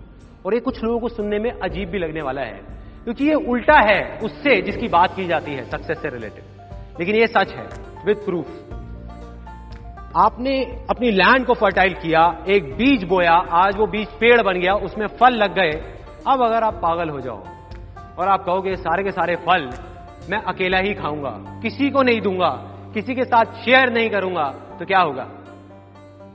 या तो वो फल सड़ जाएँगे, या फिर आप खुद खा खा के मर जाओगे। सिंपल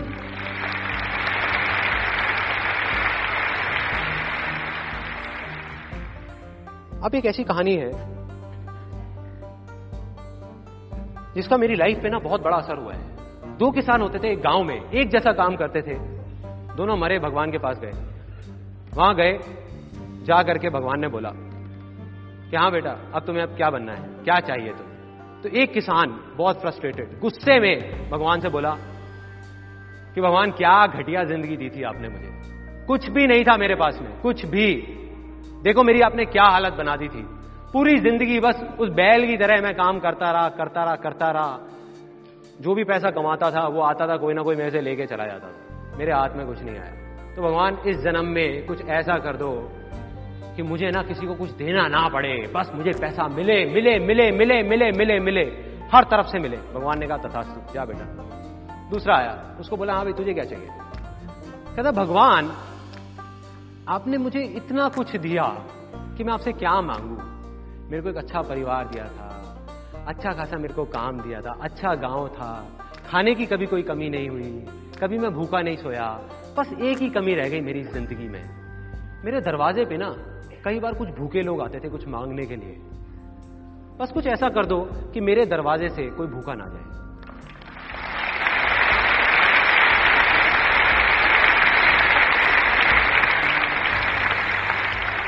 भगवान ने कहा तथास्तु जाओ भाई, दोनों का जन्म हुआ। उसी गाँव में, दोनों बड़े हुए।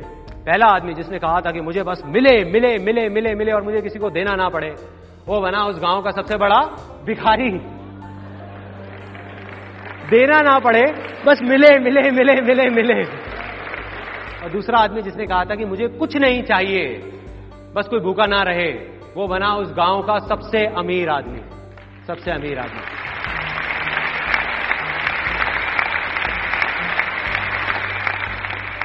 सिंपल है अगर आप हँसते रहना चाहते हो, उसका सिर्फ़ एक ही तरीका है, हँसी दो। हँसी दो।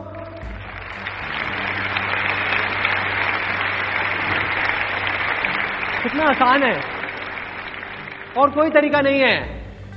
आप गुस्से से देखते रहो सामने वाले को और एक्सपेक्ट करो, यार मेरे को हंसा नहीं रहा हंसा नहीं रहा हंसा कैसे हंसाएगा यार? कैसे हंसाएगा कोई आपको? आपको कैसे हँसी मिलेगी? कैसे खुशी मिलेगी? अगर आप किसी को खुशी नहीं दोगे, आप लड़ते रहोगे तो सामने वाला भी आपसे लड़ेगा ही ना। यहाँ कितने हस्बैंड्स बैठे हैं जो चाहते हैं कि उनकी वाइफ उनको बहुत रिस्पेक्ट करे? सब चाहते हैं। उसका सिर्फ़ एक तरीका है, अपनी वाइफ को रिस्पेक्ट दो। बस। और कोई दूसरा तरीका नहीं है। कोई दूसरा तरीका नहीं है। चाहते हैं, लेकिन देते नहीं है। प्यार चाहते हैं, लेकिन देते नहीं है। बस चाहते हैं कि हमें मिले, हमें सब कुछ मिल जाए। अब मैं जो बात बोलने वाला हूँ, उसमें झटका लगने वाला है यहाँ पर बहुत सारे लोगों को। बहुत तेज झटका लगेगा। अब यहाँ कितने लोग हैं जो चाहते हैं उनके पास बहुत सारा पैसा हो? उसका सिर्फ़ एक तरीका है, पैसा दो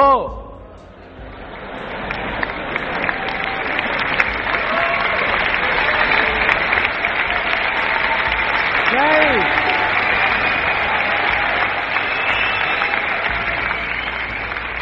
कुछ लोग जो तालियाँ नहीं बजा रहे ना, वो बहुत सीरियस हो गए। उनको लग रहा है मैं एक डब्बा लेके आ जाऊँगा। दस रुपए दस रुपए दस रुपए दस रुपए दस रुपए दस रुपए। पैसा दो। पैसा कोई कैसे दे सकता है? पैसे के बारे में तो बहुत अजीब अजीब चीज़ें हमारे अंदर बैठी हुई हैं और बहुत गहराई तक बैठी हुई है। बाप बड़ा ना भैया, सबसे बड़ा रुपया। राइट और कुछ लोग हैं, उन्होंने सच मान लिया इस बात को। वो सही में अपने माँ बाप से लड़ रहे हैं, अपने भाई बहनों से लड़ रहे हैं। पैसे के लिए। पैसे के लिए। मैं ये नहीं कह रहा पैसा इंपॉर्टेंट नहीं है, वो कहना बेवकूफ़ी होगी। बहुत इंपॉर्टेंट है, बहुत इंपॉर्टेंट है। लेकिन पैसे की इंपॉर्टेंस सिर्फ़ इतनी है जितनी एक गाड़ी में पेट्रोल की होती है। ना उससे ज़्यादा, ना उससे कम।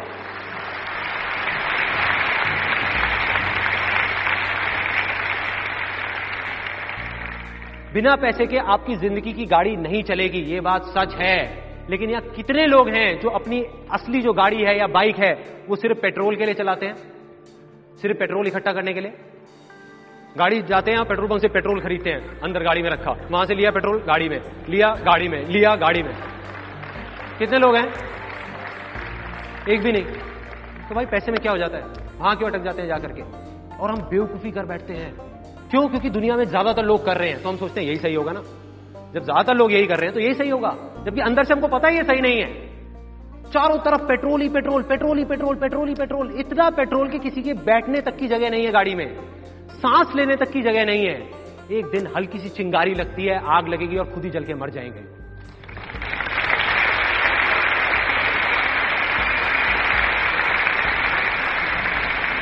हो रहा है ना? हो रहा है। चल रहे हैं वो लोग। दुनिया की नज़र में वो सक्सेसफुल हो सकते हैं। अपनी नहीं। अपनी नहीं। और मैं कोई थियोरटिकल बात नहीं कर रहा। अगर एक तरफ़ आप एक आदमी को रख दो, जिसके लिए पैसा ही सब कुछ है, जो बहुत सेल्फिश है, और उसके पास बहुत सारा पैसा है, मान लो। लेकिन सिर्फ़ पैसा है, और कुछ भी नहीं है। कोई खुशी नहीं है, कुछ नहीं है। ना वो खुशी देता है, ना वो खुश होता है। और दूसरी तरफ़ एक ऐसा आदमी है, जिसके पास पैसा चाहे थोड़ा सा कम है। लेकिन उसका सिर्फ़ एक काम है, दुनिया में हँसी खुशी बांटना। तो ऐसा आदमी जो हँसी बांट रहा है, खुशी बांट रहा है दुनिया में, उसके साथ पैसा चाहे कम हो, वो लाख गुना ज़्यादा सक्सेसफुल है, ऐसे करोड़पतियों से। लाख गुना ज़्यादा। इसको असली सक्सेस बोलते हैं। और दूसरी तरफ़ ऐसे लोगों को लाके यहाँ पे खड़ा कर दो, जिनके पास पैसा बहुत है, लेकिन अंदर से देने की हिम्मत नहीं है शेयर करने की हिम्मत नहीं है, खुशी की हिम्मत नहीं है, खुशी देने की, हँसी देने की। वो यहाँ पर खड़े होकर के किसी की आँख में आँख मिला करके बोल नहीं सकते कि मैं सक्सेसफुल हूँ। नहीं बोल सकते। दुनिया उनको बोलती है, लेकिन वो नहीं।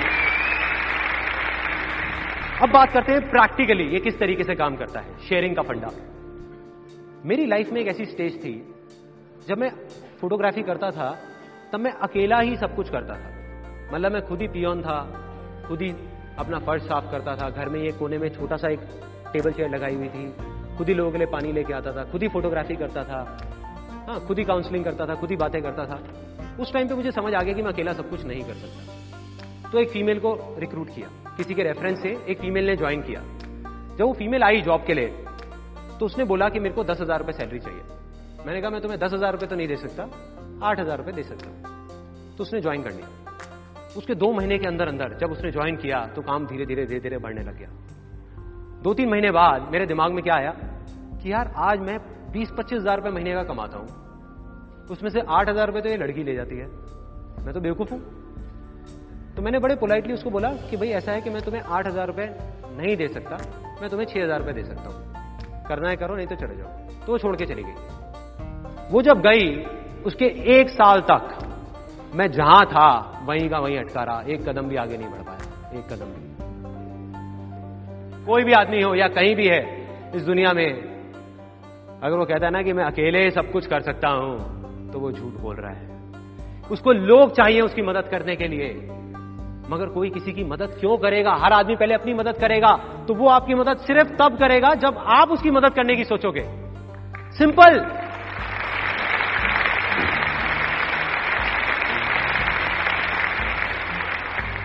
एक बड़ा आसान सा क्वेश्चन पूछ रहा हूँ यहाँ पे। कितने लोग हैं? दो कंपनीज़ हैं। दो कंपनीज़ एक कंपनी जो क्या करती है? जब आप इंटरव्यू के लिए जाते हो तो बहुत मीठी मीठी बातें करती है आपसे कि भाई, यहाँ पे ये होगा, वो होगा वो होगा वो होगा। आप चिंता मत करो, सब अच्छा होगा। आप जा करके ज्वाइन करते हो तो आपकी हालत खराब। कि नहीं नहीं ओवर टाइम का किसने कहा था? तुमको पैसे मिलेंगे? नहीं मिलेंगे। ये नहीं होगा, वो नहीं होगा। ये करना पड़ेगा, वो करना पड़ेगा। करना है, करो, नहीं करना, छोड़ दो। आठ घंटे की जॉब बोला और दस दस घंटे काम करा रहे हैं बारह बारह घंटे काम करा रहे हैं। ओवर टाइम भी नहीं दे रहे। ऐसी कंपनीज़ हैं बहुत सारी? बहुत सारी है। दूसरी तरफ़ एक कंपनी है जो बोलती है, वो ही करती है। उसने कहा कि आठ घंटे काम है तो आठ घंटे है। ऊपर है तो ओवर टाइम है। ये है तो ये है। उसके अलावा आपके बारे में सोचती भी है। तो आप कौन सी कंपनी के साथ जाकर के जुड़ोगे? पहली या दूसरी? अब एक बात बोलू सच सच यहाँ जिसने बोला ना दूसरी कंपनी के साथ जाकर के हम जुड़ेंगे। वो ही लोग अगर आज जॉब कर रहे हैं, कल वो अपनी कंपनी खोलेंगे तो वो खुद वो पहली कंपनी बन जाएँगे।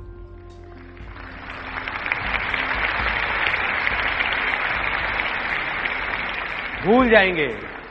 अब जब उनकी अपनी कंपनी होगी तो चाहेंगे कि अगर ये आठ हज़ार का आदमी है तो हमको पाँच हज़ार में मिल जाए किसी तरीके से। क्या कर रहे हैं यार? क्या कर रहे हैं? दो तरह के लोग हैं इस दुनिया में। एक वो जो शेयरिंग में बिलीव करते हैं और एक दूसरे वो जो नहीं करते। जो नहीं करते ना, आज नहीं तो कल एक एक करके उनके सारे हाथ, पैर कट जाएँगे। एक स्टेज बाद में ऐसा आएगा कि धीरे धीरे हर इंसान उनको छोड़ करके जाएगा, ऐसे लोगों के पास जाकर के जुड़ेगा, जो लोग शेयरिंग में दिल से बिलीव करते हैं। आज उनके दो हाथ होंगे धीरे धीरे चार हाथ होंगे। फिर दस होंगे, फिर सौ होंगे, एक दिन उसके हज़ारों हाथ होंगे। और उस दिन जो होगा, उसके लिए सक्सेस एक बहुत छोटा वर्ड है। उस दिन मिराकल होगा। मिराकल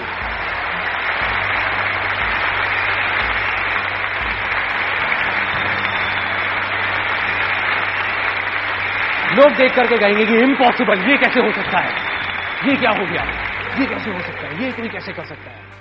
इतने कम टाइम में ये सब क्या हो गया? क्या हो गया? क्या हो गया? कैसे हो गया? भाई सिंपल है, उसको शेयरिंग के बारे में पता है, आपको नहीं पता।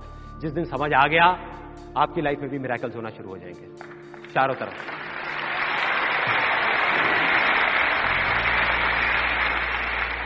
अब, पेड़ पे बहुत सारे फल लग गए, उन फलों को हम शेयर कर रहे हैं। हमको पता है और फल आ जाएँगे। कोई दिक्कत नहीं है। शेयर कर रहे हैं शेयर कर रहे हैं शेयर कर रहे हैं।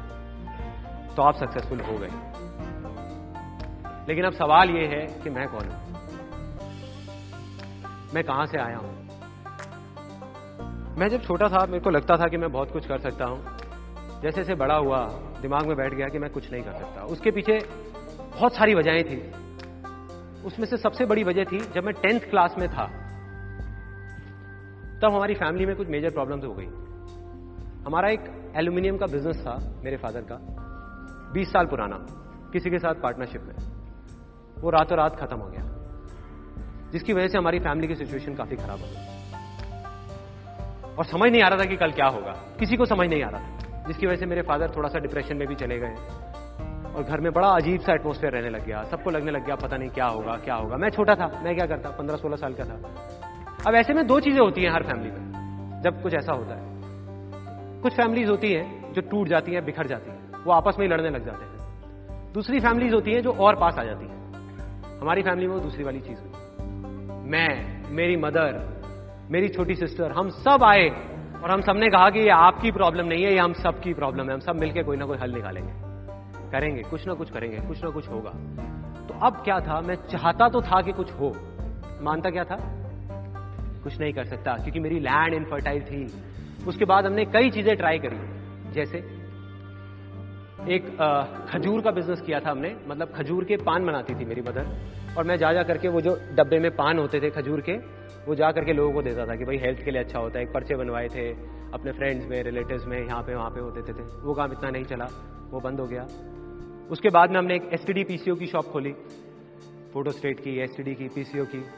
वहाँ पर मेरी मदर बैठती थी कई बार मैं भी जाकर के बैठता था वहाँ पर और वहाँ पे जाकर के तो मेरी लैंड और इनफर्टाइल हो गई क्योंकि वहाँ मैंने लोगों को देखा 25-25 पैसे के पीछे अपनी मदर से लड़ते हुए। कई बार अंदर से गुस्सा भी आता था लेकिन क्या करता? लाइफ यही है।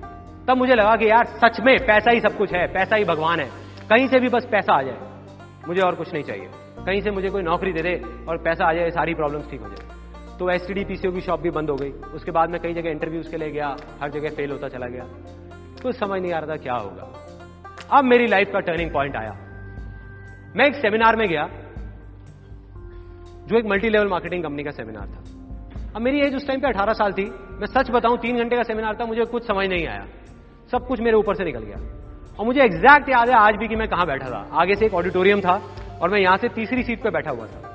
मैं देख रहा था और इस जगह पे एक 21 साल का लड़का खड़ा हुआ था। जब तक वो बोलता रहा बोलता रहा, मेरे दिमाग में कुछ नहीं घुसा। सब ऊपर से निकल गया। लेकिन एंड में उसने एक बात बोली। कहता, मेरी एज 21 साल है और मैं महीने का ढाई लाख रुपए कमा रहा हूँ। उसमें उन्होंने क्या किया होता उस चेक की बड़ी सी फ़ोटो कॉपी कराई हुई। और स्टेज पे खड़े हो गए, ऐसे दिखा रहे थे। अब मैं वहाँ बैठा हुआ ज़ीरो गिन रहा था। One two three four five मेरे दिमाग में आ रहा था, मैंने कहा, ये तो सच में कमा रहा है। ढाई लाख रुपए महीने का। मेरे तोते उड़ गए। दिमाग फट गया मेरा। मैंने ये देखा था ज़िंदगी में कि भैया, दस पंद्रह हज़ार रुपए के लेवल पे पहुँचने में भी सालों लग जाते हैं। और यहाँ दूसरी तरफ़ एक लड़का है मेरे जैसा ही। जो कह रहा है कि मैं ढाई लाख रुपए महीने का कमा रहा हूँ। और वो एक सेकंड लगता है, एक सेकंड। वही वो वो सेकंड था मेरी ज़िंदगी का। अंदर से चीख निकली। मैंने कहा कि अगर ये लड़का कर सकता है जो देखने में बिल्कुल मेरे जैसा है। अरे तो मैं क्यों नहीं कर सकता? मैं क्या कोई दूसरे प्लेनेट से आया हूँ? मैं क्यों नहीं कर सकता? अगर इसके लिए आसान है तो मेरे लिए भी आसान है। मैं भी कर सकता हूँ। कर सकता हूँ।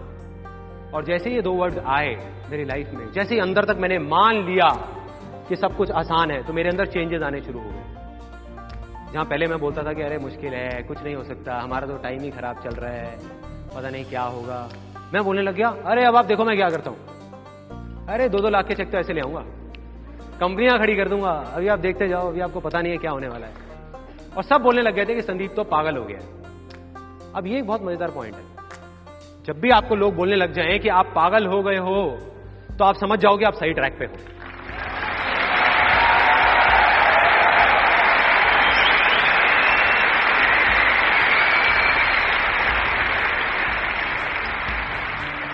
थोड़ा सा तो पागल होना पड़ेगा। वही हुआ, मैं पागल हो गया। अजीब अजीब बातें करने लग गया। मतलब अंदर से मुझे लगने लग गया, बहुत आसान है। लैंड फर्टाइल हो गई। एक स्टेप कंप्लीट दूसरा स्टेप डिस्कवर करना था कि क्या करना है। अब दो आवाज़ें थी, बाहर की आवाज़, अंदर की आवाज़। मैं उस आदमी को, जिसको मैंने स्टेज पे देखा था, उसको देख करके मैं सोच रहा था कि मुझे ऐसा बनना है। वो ये कर रहा है तो मैं भी यही करूँगा, मैं ढाई लाख रुपए कमाऊँगा। मेरा इंटरेस्ट नहीं था, मेरे अंदर की कोई आवाज़ नहीं थी, सब बाहर की थी। तो मैं वहाँ 20-25 लोगों को लेकर के गया, उस कंपनी में। एक ने भी ज्वाइन नहीं किया। तो जिनको लेकर के जाता था, वो मेरा और ज़्यादा मज़ाक उड़ाते थे। कि भाई, कहाँ लेके गया था तू? और कहते थे, तेरा ढाई लाख का चेक आएगा, उसमें थोड़ा हमें भी दे दियो। तो मतलब मैं फेल हो गया। बुरे तरीके से। दो वजह थी उस फेलियर की। एक ये कि वो मेरे अंदर की आवाज़ नहीं थी, दूसरी ये कि मैं शेयरिंग नहीं समझ पाया था। मैं वहाँ लोगों को उनके फ़ायदे के लिए नहीं लेके जा रहा था, अपने फ़ायदे के लिए लेके जा रहा था। मन में क्या था, एक 18 साल के लड़के के, मुझे अपनी फैमिली की प्रॉब्लम सॉल्व करनी है। भाड़ में गए ये लोग तो मैं लोगों को बेवकूफ़ नहीं बना पाया। तो अब ये जो मैं फेल हुआ, वो मेरी अच्छी किस्मत थी या बुरी किस्मत? बुरी है, अच्छी कैसे हुई? उस टाइम के हिसाब से तो बुरी किस्मत है ना? लेकिन यही बेवकूफ़ी है, क्योंकि बुरा तो कुछ है ही नहीं इस दुनिया में। क्योंकि जो होता है, अच्छे के लिए होता है। Success comes from experience and experience comes from bad experiences मतलब के सक्सेस है, अगर वो आपके पास आ सकती है तो सिर्फ़ एक्सपीरियंस से, और एक्सपीरियंस अगर आ सकता है आपके पास तो वो आ सकता है खराब एक्सपीरियंसेस से, अच्छे एक्सपीरियंसेस से राइट और वो चीज़ मुझे समझ आ गई। जब उस कंपनी में गया, उसका फ़ायदा ये हुआ फाइनेंशियली मैं फेल हो गया, लेकिन फ़ायदा ये हुआ, बहुत अच्छी अच्छी बातें सुनने को मिली। ये सारी बातें समझ आने लग गई, जो मुझे नहीं समझ आती थी। कुछ अलग थी वो बातें तो वो दिमाग में घुस गई कि हाँ इसका मतलब फेलियर का भी फ़ायदा है। तो मैं उदास नहीं हुआ। उसके बाद फिर मैंने बाहर की आवाज़ सुनी, फिर से दोबारा वही गलती करी। मेरे को मेरे रिलेटिव्स ने फैमिली में अब पता नहीं मज़ाक मज़ाक में या सच में, उन्होंने सबने चढ़ा दिया। कह रहे यार संदीप, तू तो बिल्कुल हीरो लगता है। और मैंने सोचा इतने सारे लोग कह रहे हैं तो गलत थोड़ी होंगे। अब मैंने बाहर की सुनी, मैं चला गया हीरो बनने के लिए, मॉडल बनने के लिए। मैंने कहा, मैं बनूँगा, इतने लोग कह रहे हैं तो। चला गया, जा करके देखा, मेरे जैसे हीरो हज़ारों लाइन लगा के खड़े हैं और ढाई ढाई रुपए की कचौड़ी खा रहे हैं। मैं कहा, भाई संदीप, तेरा तो काम हो गया। लेकिन मैंने हिम्मत नहीं हारी। मैंने कहा, नहीं, कुछ तो करूँगा, कुछ तो करूँगा। आसान है आसान है आसान है आसान है। आसान है, तब तक काम नहीं आएगा जब तक अंदर से आवाज़ नहीं आएगी। वही हुआ मेरे साथ। मैंने बहुत बोला, बहुत मन में आया कि नहीं, कर लूँगा कर लूँगा कर लूँगा। अंदर से था ही नहीं। मॉडलिंग करने का हीरो बनने का एक्टिंग का। गया जा करके ऑडिशन देने जाता था ब्लैंक हो जाता था, भूल जाता था। अंदर से मज़ा ही नहीं आता था। कुछ म्यूज़िक वीडियोस करी।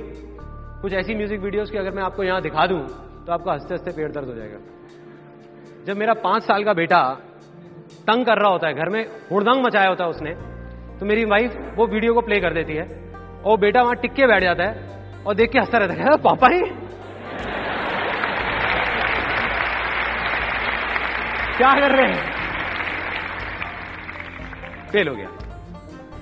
मैं ये मानता हूँ, जैसे मैंने अभी आपको कहा कि अगर आप कामयाब हो सकते हो तो सिर्फ़ और सिर्फ़ अपने फेलियर की वजह से, अपनी सक्सेस की वजह से नहीं।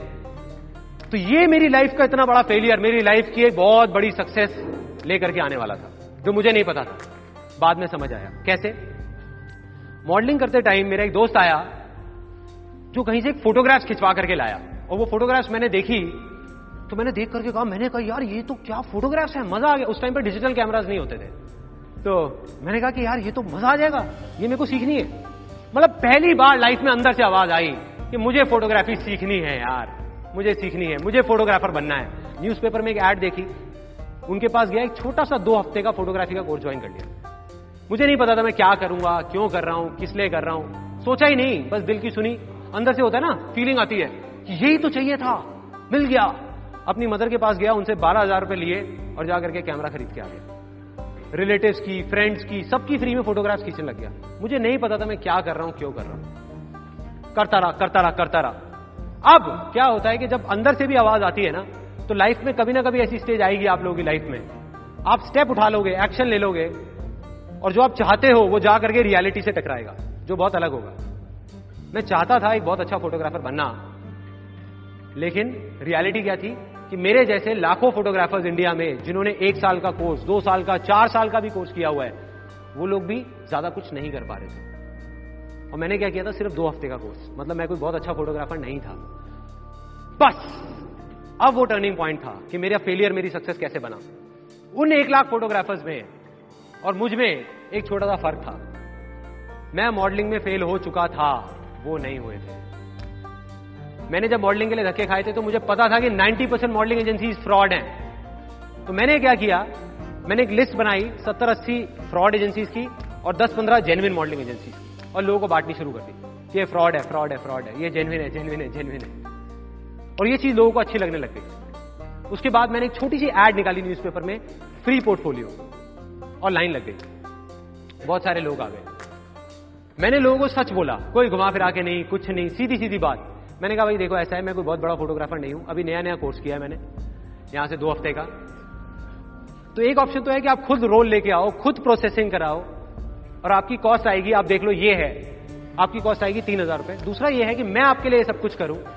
अब अगर मैं किसी भी होलसेल मार्केट में जाता हूँ तो वही फ़िल्म रोल जो आपको डेढ़ सौ रुपए का मिलता है, मुझे पचास रुपए का मिलता है। उसमें मुझे डेढ़ हज़ार रुपए बचेगा।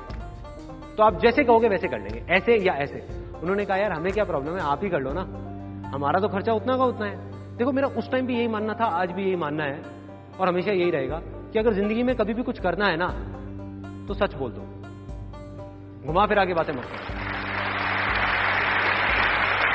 सच बोल दो और लोग आए। मुझे याद है, मैंने अड़तालीस सौ रुपए की अपनी वो पहली ऐड दी थी, जिसकी वजह से मेरे से करीबन सात या आठ लोगों ने पोर्टफोलियो बनवाया और मेरी ज़िंदगी की जो पहली इनकम थी, पंद्रह से बीस हज़ार रुपए की, यहाँ से आई। This was the first success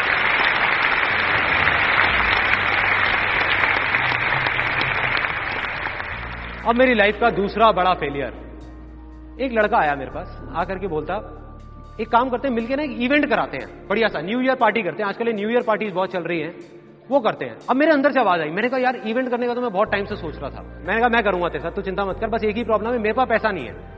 कहता, यार, तू पैसे की टेंशन मत कर, पैसा सारा मैं लगाऊँगा। तू बस काम कर। मैंने कहा, हो गई डील एक महीने तक काम मैं करूँगा पार्टी मैं कराऊँगा, सब कुछ मैं कराऊँगा। एंड में पैसा तेरा लगेगा, जो बचेगा फिफ्टी फिफ्टी कहता, कोई दिक्कत नहीं है डन उसने पंद्रह हज़ार रुपए मुझे दिए, मैंने ले जा करके एज इट इज़ वो पंद्रह हज़ार रुपए बैंकेट हॉल वाले को पकड़ा दिए डीजे को पैसे दिए केटरर को पैसे दिए, वो सब लोग मुझे जानते थे। जा जा करके खुद प्रिंटर को थोड़े से एडवांस दिया, वो प्रिंट्स बनवाए स्टिकर्स पोस्टर्स जा जा करके यूनिवर्सिटी में लगाए बैनर्स लगाए। अब प्रॉब्लम क्या हुई थी कि उससे तीन दिन पहले वो जब इवेंट था, उस भाई ने मुझे आकर के बोला, कहता कि मैं अब और पैसे नहीं दे सकता। मैंने कहा, भाई, पैसे तो देने पड़ेंगे, क्योंकि बाकी लोगों को देने हैं। अगर नहीं दिए तो वो मुझे जानते हैं, मुझे आकर के पकड़ लेंगे। कहते अब देख ले फिर तू मत कर। मैंने कहा, ऐसा नहीं हो सकता, करना पड़ेगा। तो फिर मैंने कहीं से अरेंज करके पैसे अपने दोस्तों से, यहाँ से किसी से पाँच हज़ार रुपए लिए, दो हज़ार, तीन हज़ार हज़ार, इकट्ठे करके सबको पैसे दी थी इवेंट हो गया सक्सेसफुल हो गया। 31 दिसंबर 1999 की रात थी। इस इवेंट का नाम था डिक्स 2000 मतलब सन 2000 का नया साल शुरू होने वाला था। एक बैग में सारे पैसे थे। मैं उसके पास गया, मैंने जाकर के बोला, मैंने कहा, चल भाई, अब ऐसा करते हैं हिसाब कर लेते हैं। तूने जो पैसा लगाया, मैंने लगाया, उसको हटा के और फिर आधा आधा कर लेते हैं। कहता, कौन सा हिसाब? कहता, कौन से पैसे? और वो गाड़ी में बैठा, अपने दोस्तों के साथ में निकल गया। एक वो दिन था, एक आज का दिन है, मैंने ज़िंदगी में कभी उसको दोबारा नहीं देखा। एक नॉर्मल ह्यूमन बींग होता, कोई एलियन नहीं होता तो वो क्या करता? ऐसी सिचुएशन में रोने लग जाता, परेशान हो जाता मैं खुश हो गया। क्योंकि अंदर बैठा हुआ था कि लाइफ में जो एक्सपीरियंस है वो खराब एक्सपीरियंस से आएगा और मैं खुश हो गया। मैंने कहा, वाह यार, मज़ा आ गया। लाइफ का इतना खराब एक्सपीरियंस इससे खराब और क्या हो सकता है? खुश हो गया।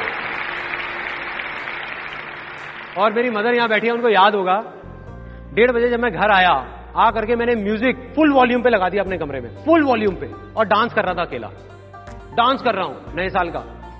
मेरे घर वाले आए, पापा, मम्मी आए, उन्होंने कहा हाँ भाई, क्या चल रहा है? लगता है बहुत बढ़िया पार्टी हुई है तेरी। मैं बस पूछो मत कि क्या हुआ है। पूछो मत कितनी बढ़िया हुई है। जैसे ही मैंने बताया कि ये हुआ है तो फिर आधा घंटे तक मेरी क्लास चली कि तू बहुत भोला है, बेवकूफ़ है, किसी की भी बातों में आ जाता है, तेरे को कोई भी बेवकूफ़ बना के चला जाता है, तू सीधा है, इतनी जल्दी बातों में मत आया कर। मैंने कहा, नहीं, ये बेवजह नहीं है, ये फेलियर आज मुझे नहीं समझ आ रहा, आज नहीं तो कल समझ आ जाएगा और जिस दिन आएगा उस दिन ज़िंदगी बदल जाएगी।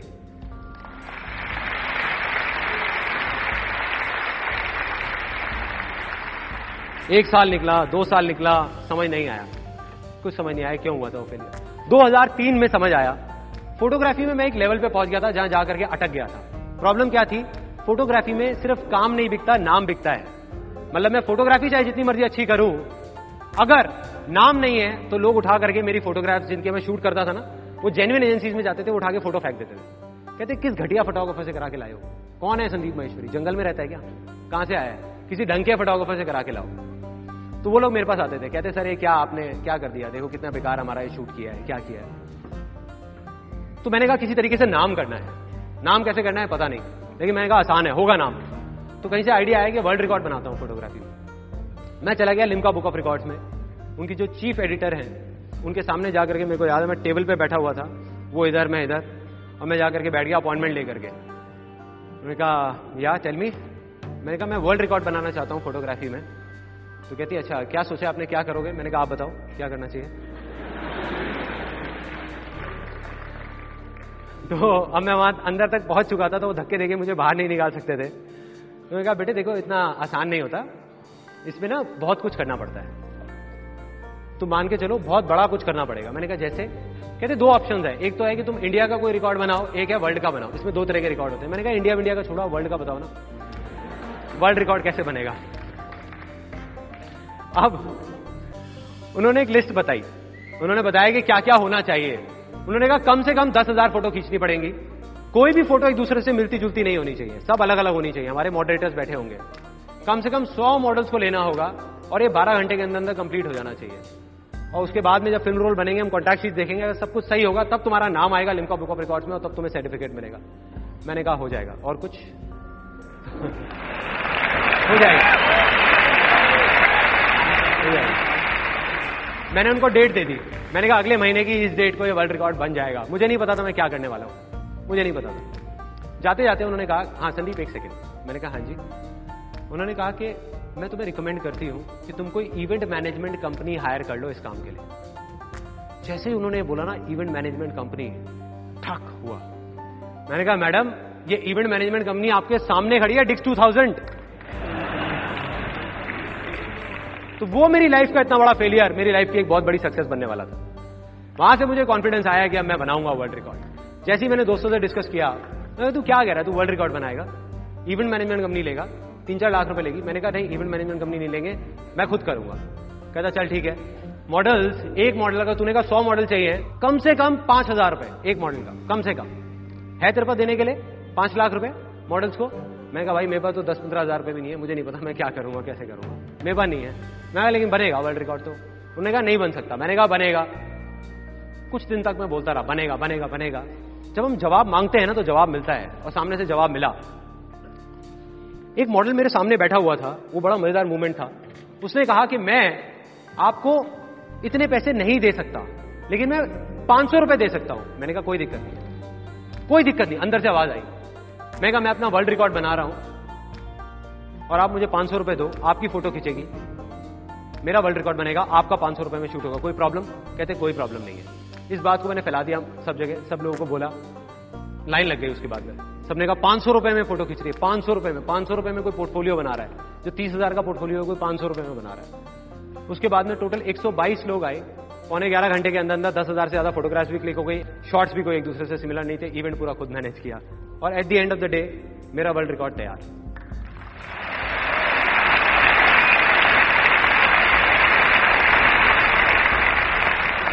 अब मैं आपको दिखाने वाला हूँ अपनी लाइफ का सबसे बड़ा फेलियर वो मैं आपको बताऊँगा नहीं, सिर्फ़ दिखाऊँगा।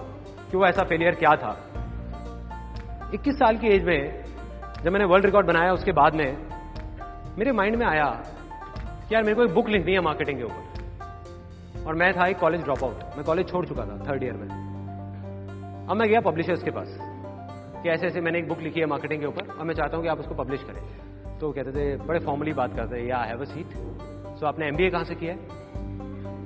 कहा, मैंने कोई एमबीए नहीं किया। I am a college drop out तो उन्होंने कहा कि नहीं, ऐसे नहीं होता। हम नहीं कर सकते आपकी बुक पब्लिश तो मेरे को सारे पब्लिशर्स ने निकाल दिया। बहुत सारे पब्लिशर्स के पास गया। लेकिन मैंने कहा, मैं खुद करूँगा करूँगा। इस बुक को निकालूँगा, निकालना है, कैसे भी करके। और वो बुक खुद पब्लिश करी, और ये बुक आपके सामने है, जिस बुक को पब्लिश किया था at the age of twenty one on marketing इस बुक में खास बात क्या है? इस बुक में अलग यह है कि इसके ऊपर लिखा हुआ है कि one of the most unusual books in the world मतलब दुनिया की सबसे अजीबोगरीब बुक्स में से एक। क्यों? क्योंकि सारी बुक्स ज़्यादातर इंग्लिश की, ऐसे खुलती है, यहाँ से। ये यहाँ से खुलती है। ये इस बुक का पहला पेज है। ये दूसरा है। ये तीसरा है। ये चौथा है। और ये पांचवा है। मतलब उल्टी चलती है, उल्टी किताब उल्टी किताब। चारों तरफ़ हो गया, उल्टी किताब लिखी है फोटोग्राफर ने, उल्टी किताब। लोग कई बोलते हैं कि कुछ आउट ऑफ़ द बॉक्स करो, कुछ अलग करो, कुछ डिफरेंट करो। मैं मानता हूँ सब बेकार की बात है। आप उल्टे लटक जाओ और बोलो कि यार मैंने कुछ अलग किया अलग किया। बेकार की बात है ना?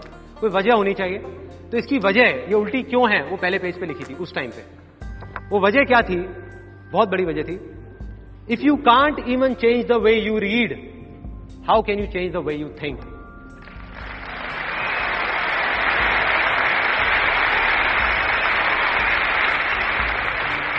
यानी कि अगर आप अपने पढ़ने तक का नज़रिया नहीं बदल सकते तो अपने सोचने का क्या बदलोगे? छोड़ो ना यार इस बुक को, मत पढ़ो। कोई बात नहीं। और वही हुआ, लोगों ने उस बात को सीरियसली ले लिया।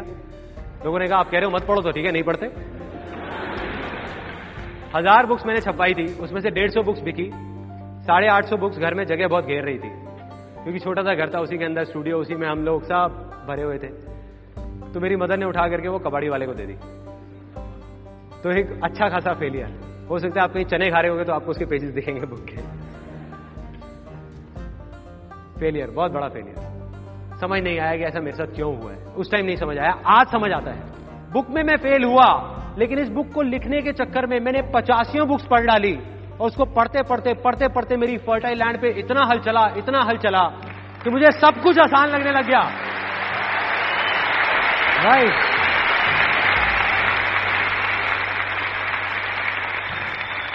तो आज मैं जो कुछ भी हूँ, अपने फेलियर्स की वजह से हूँ। अब फाइनल पॉइंट कि मेरा जो सबसे बड़ा सक्सेस है लाइफ में, वो कहाँ से आया?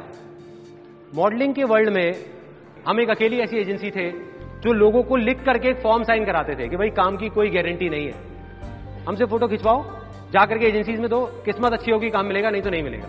और सच बोल बोल करके बोल बोल करके, हम दिल्ली की सबसे बड़ी एजेंसीज में से एक बन गए।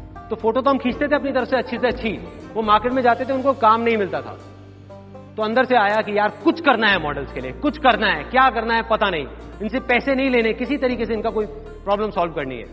और जब सवाल उठा तो जवाब भी आया। एक बार एक एजेंसी वाला आया, उसने कहा कि भाई, मेरे पास में टाइम नहीं है। हम इसी फ़ोटो को स्कैन करेंगे और सीधा छाप देंगे। आपको कोई प्रॉब्लम तो नहीं है? मैंने कहा, मुझे क्या प्रॉब्लम होगी? मैंने मॉडल को फ़ोन किया। मैंने कहा हाँ भाई, तुझे कोई प्रॉब्लम कहता, सर, क्या बात कर रहे हो? इसमें क्या प्रॉब्लम है? इससे अच्छा और क्या हो सकता है? मेरे को, मेरी फ़ोटो अगर न्यूज़पेपर में आ जाए एड में आ जाए. फ़ोटो आई। वो मॉडल खुश, मैं खुश, वो एजेंसी खुश। और ये था वो टर्निंग पॉइंट मेरी लाइफ में।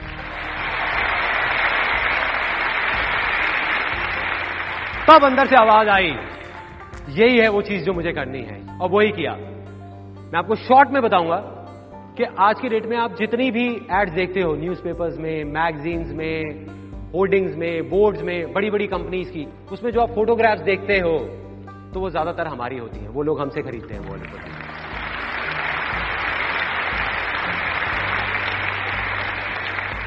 तो आज अगर इस सिचुएशन पे आकर के आप मुझसे पूछोगे, मेरे लिए सक्सेस क्या है? तो मैं बहुत सिंपल तरीके से बताऊँगा कुछ चीज़ों में। क्योंकि सक्सेस सिर्फ़ एक चीज़ में नहीं होती अलग अलग चीज़ों में होती है अलग अलग लाइफ के एस्पेक्ट्स में। तो मेरा एक एस्पेक्ट ये जो कंपनी शुरू हुई थी इमेजेस बाज़ार, ये हुई थी सिर्फ़ और सिर्फ़ उन मॉडल्स का कुछ अच्छा करने के लिए। आज से छह साल पहले 2006 में जब ये कंपनी शुरू हुई थी तो मैंने कसम खाई थी कि उस दिन के बाद मैं किसी भी मॉडल से एक रुपए भी लूँगा नहीं, उनको देंगे। एक वो दिन है, एक आज का दिन है। हज़ारों मॉडल्स ने हमारे साथ काम किया पूरे इंडिया में। एक भी मॉडल ऐसा नहीं है जो आकर के बोल सके हमने उससे एक रुपए भी लिया है। दिया है।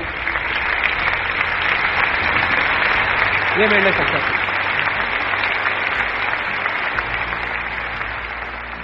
और इसी वजह से हमारी कंपनी में कोई इन्वेस्टर नहीं है और ना कभी होगा, क्योंकि इन्वेस्टर्स को ये सारी बातें समझ नहीं आएँगी। वो क्या बोलेंगे? कहेंगे, तुम बेवकूफ़ हो इंडिया के इतने बड़े प्रोडक्शन हाउस हो, सबसे बड़े प्रोडक्शन हाउसेस में से एक हो, इतने शूट्स हो रहे हैं, और तुम जेन्युइन काम कर रहे हो, अगर मॉडल्स को बोलोगे ना कि पचास हज़ार रुपए दो, कोई पूछेगा भी नहीं, क्यों? वो ला करके टेबल पे रख देंगे तुम्हारी। लेकिन हम नहीं लेंगे तो नहीं लेंगे भाई। ना आज, ना कभी भी। नहीं लेंगे। दूसरा मेरे लिए सक्सेस क्या है? मैंने आपको एक स्टोरी बताई थी उस फीमेल की जिसको निकाल दिया था। जिसने दस हज़ार रुपए मांगा था, उसको आठ हज़ार रुपए दिया था और फिर निकाल दिया था। जब मैं अटक गया था। उस दिन मैंने ये फैसला किया था कि आज के बाद मैं अगर किसी को भी रखूँगा तो उसको निकालूँगा नहीं। उसको नहीं निकालूँगा। वो खुद छोड़ के जाए तो बात अलग है। मैं नहीं निकालूँगा। आठ साल, दस साल, बारह साल, चौदह साल जो जहाँ है, सब वहीं के वहीं। हमारी कंपनी में चेहरे नहीं बदलते, सब वहीं के वहीं। तो मेरे लिए सक्सेस क्या है कि अपने इन एम्प्लॉयज़ को मैं दिल से शेयर करूँ, इनके लिए जो भी कर सकता हूँ, वो करूँ। किसी भी हद तक चला जाऊँ, बस वो लोग खुश रहें। उनके लिए किसी भी हद तक चला जाऊँ। ये मेरे लिए सक्सेस है। आप अगर मुझसे पूछोगे कि आज मैं क्या मानता हूँ कि मैं सक्सेसफुल हूँ या नहीं तो मैं आपकी आँख में आँख डाल करके कहूँगा कि हाँ, मैं सक्सेसफुल हूँ। हूँ। क्यों? क्या इस वजह से कि जो पास्ट में मैंने काम किए? अरे नहीं मेरे भाई, वो पास्ट था। जो मेरे को अवार्ड्स मिले, जो भी बिज़नेस किया, ये किया, वो किया, वो कल था। उससे कोई फ़र्क नहीं पड़ता। बहुत सारे लोग हैं इस दुनिया में। जो क्या बोलते रहते हैं? पास में किसी एक चीज़ में फेल हो जाते हैं और बोलते रहते हैं कि मैं फेलियर हूँ फेलियर हूँ फेलियर हूँ। अरे भाई, आप फेलियर हो नहीं, आप फेलियर थे। हो नहीं। राइट दूसरी तरफ़, ऐसे बहुत सारे लोग हैं जो पास में, किसी एक चीज़ में कामयाब हो जाते हैं और ज़िंदगी भर बस उसी का राग अलापते रहते हैं। अलापते रहते हैं कि मैं सक्सेसफुल हूँ हूँ हूँ। क्यों? क्योंकि वो 20 साल पहले मैंने ये किया था 10 साल पहले। नहीं भाई, आज आप क्या कर रहे हो? आज आप खुश हो या नहीं हो, उस मोमेंट में आप खुश थे। आज क्या आप वो कर रहे हो जो दुनिया आपसे चाहती है कि आप करो? या आप वो कर रहे हो जो आपके अंदर से आवाज़ आती है? अगर अंदर से आवाज़ आती है, आप वो कर रहे हो तो आप सक्सेसफुल हो। नहीं तो कल आप सक्सेसफुल थे, आज आप फेलियर हो।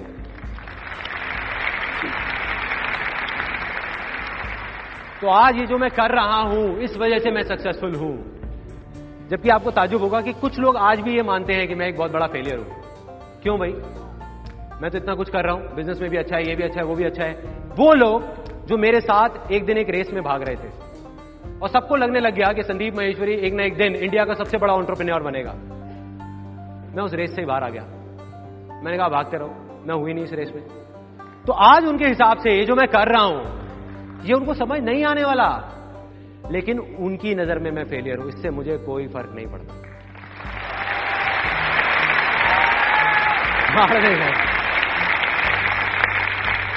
सब बकवास है, चाहे कोई मेरी तारीफ़ कर रहा है, चाहे कोई मेरी बुराई कर रहा है, सब बकवास है, सब टेम्पररी है। आज आप मेरी तारीफ़ कर रहे हो, क्योंकि आपको कुछ अच्छा लग रहा है। कल अगर मीडिया में मेरे बारे में कोई नेगेटिव न्यूज़ आ गई तो आप लोग मुझे गालियाँ निकाल रहे होगे। मेरी बुराई कर रहे होगे। आप ही लोग बोल रहे होगे, कितना घटिया आदमी है यार, देखो ना। तो क्या उस टाइम पे मैं फेल हो जाऊँगा? क्या उस टाइम पे मैं आकर के ये बोलूँगा कि मैं फेलियर हूँ? तो मैं इस वजह से सक्सेसफुल नहीं हूँ कि कुछ लोगों को लगता है कि मैं सक्सेसफुल हूँ। कुछ लोगों को लगता है कि मैं फेलियर हूँ। मैं इस वजह से सक्सेसफुल हूँ क्योंकि मुझे लगता है कि मैं सक्सेसफुल हूँ।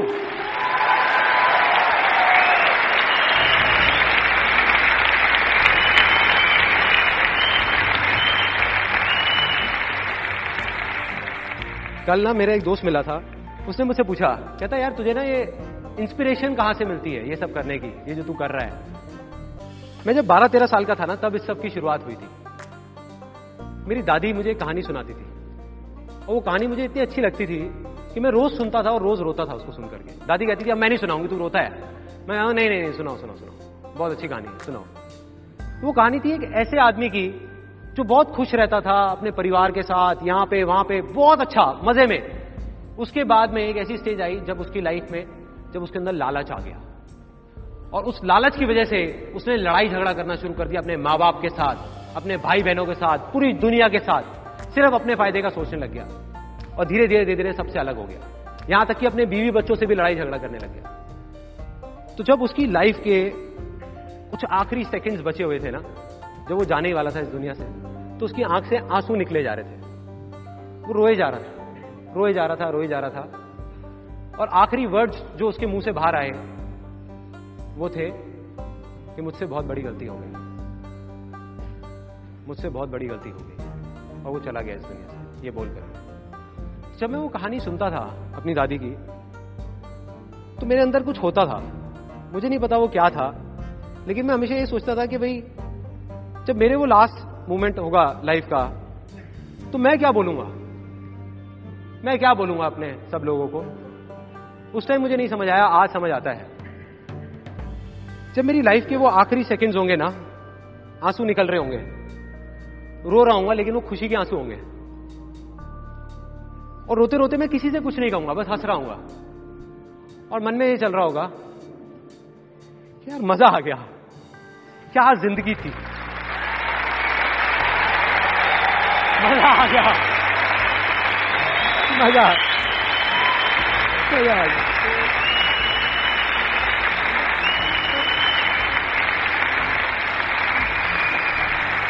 मज़ा आ गया। ये है ज़िंदगी। ये जिया मैं। ये चल रहा होगा मेरे अंदर। किसी को कुछ नहीं बोलूँगा, बस अंदर से सोच रहा होगा कोई गिला शिकवा नहीं अब इस सेमिनार का फाइनल मोमेंट मैंने सेमिनार के शुरू में आपको कहा था कि मुझे आपसे कुछ नहीं चाहिए और ना मैं कभी अपने फ़ायदे की कोई बात करने वाला। मैंने झूठ कहा था। कुछ तो मांगूँगा, ऐसे नहीं जाने दूँगा। कुछ तो मांगने वाला हूँ। तो मैं आप सबसे अपने पूरे दिल से कुछ मांगने वाला हूँ। हो सके तो देना, नहीं हो सके तो मत देना। तो मैं हाथ जोड़ के आप सबसे ये माँगता हूँ कि आज ना आप सबके अंदर एक भूख है। कुछ करने की भूख, कुछ बनने की भूख जो आपको यहाँ तक लेकर के आई है। लेकिन एक दिन ऐसा आएगा आपकी ज़िंदगी में जब आपके पास उससे बहुत ज़्यादा होगा, जितनी आपकी ज़रूरत है। उस दिन उस दिन अगर कहीं कोई भूखा मिलेगा ना तो उसकी थोड़ी सी मदद कर देना यार। थोड़ी सी मदद कर देना।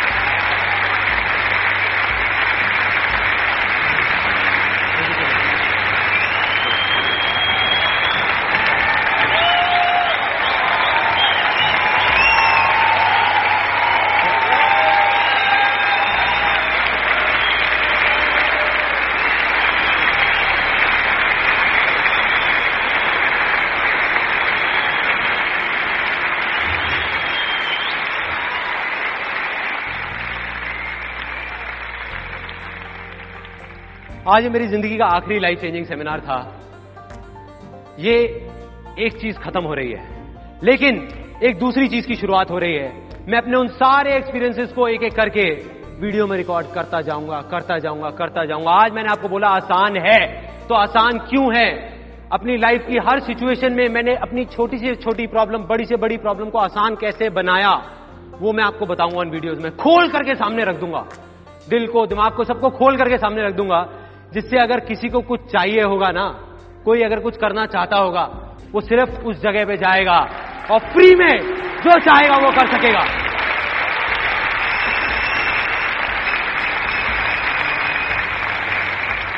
और मैं इस दुनिया से चला जाऊँगा, लेकिन मेरे जैसे लाखों लोग और आ जाएँगे सामने। लाखों लोग, आप ही में से निकल करके। लाखों लोग आएँगे मेरे जैसे। मेरी जगह, मैं नहीं होऊँगा यहाँ पे, कोई और होगा। कोई और होगा, कोई और पागल होगा। जो यहाँ पे आकर के कुछ ऐसा कर रहा होगा और ये दुनिया बदलेगी, ये दुनिया बदलेगी।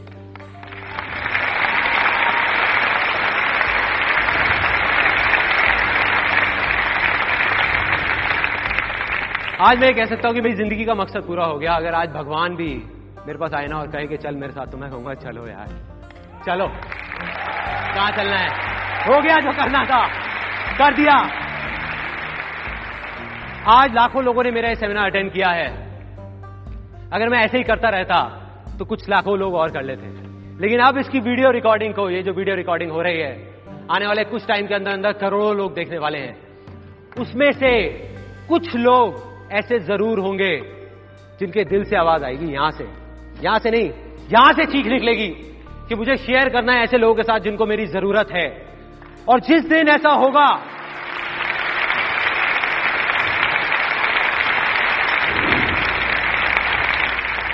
और जिस दिन ऐसा होगा, उस दिन सिर्फ़ इंडिया में नहीं, इस पूरी दुनिया में कोई भूखा नहीं रहेगा। कोई भूखा नहीं रहेगा। ये दुनिया बदलेगी, क्योंकि ये भी होना आसान है। आसान है। आसान है। बदलेगी ये दुनिया। बदलेगी।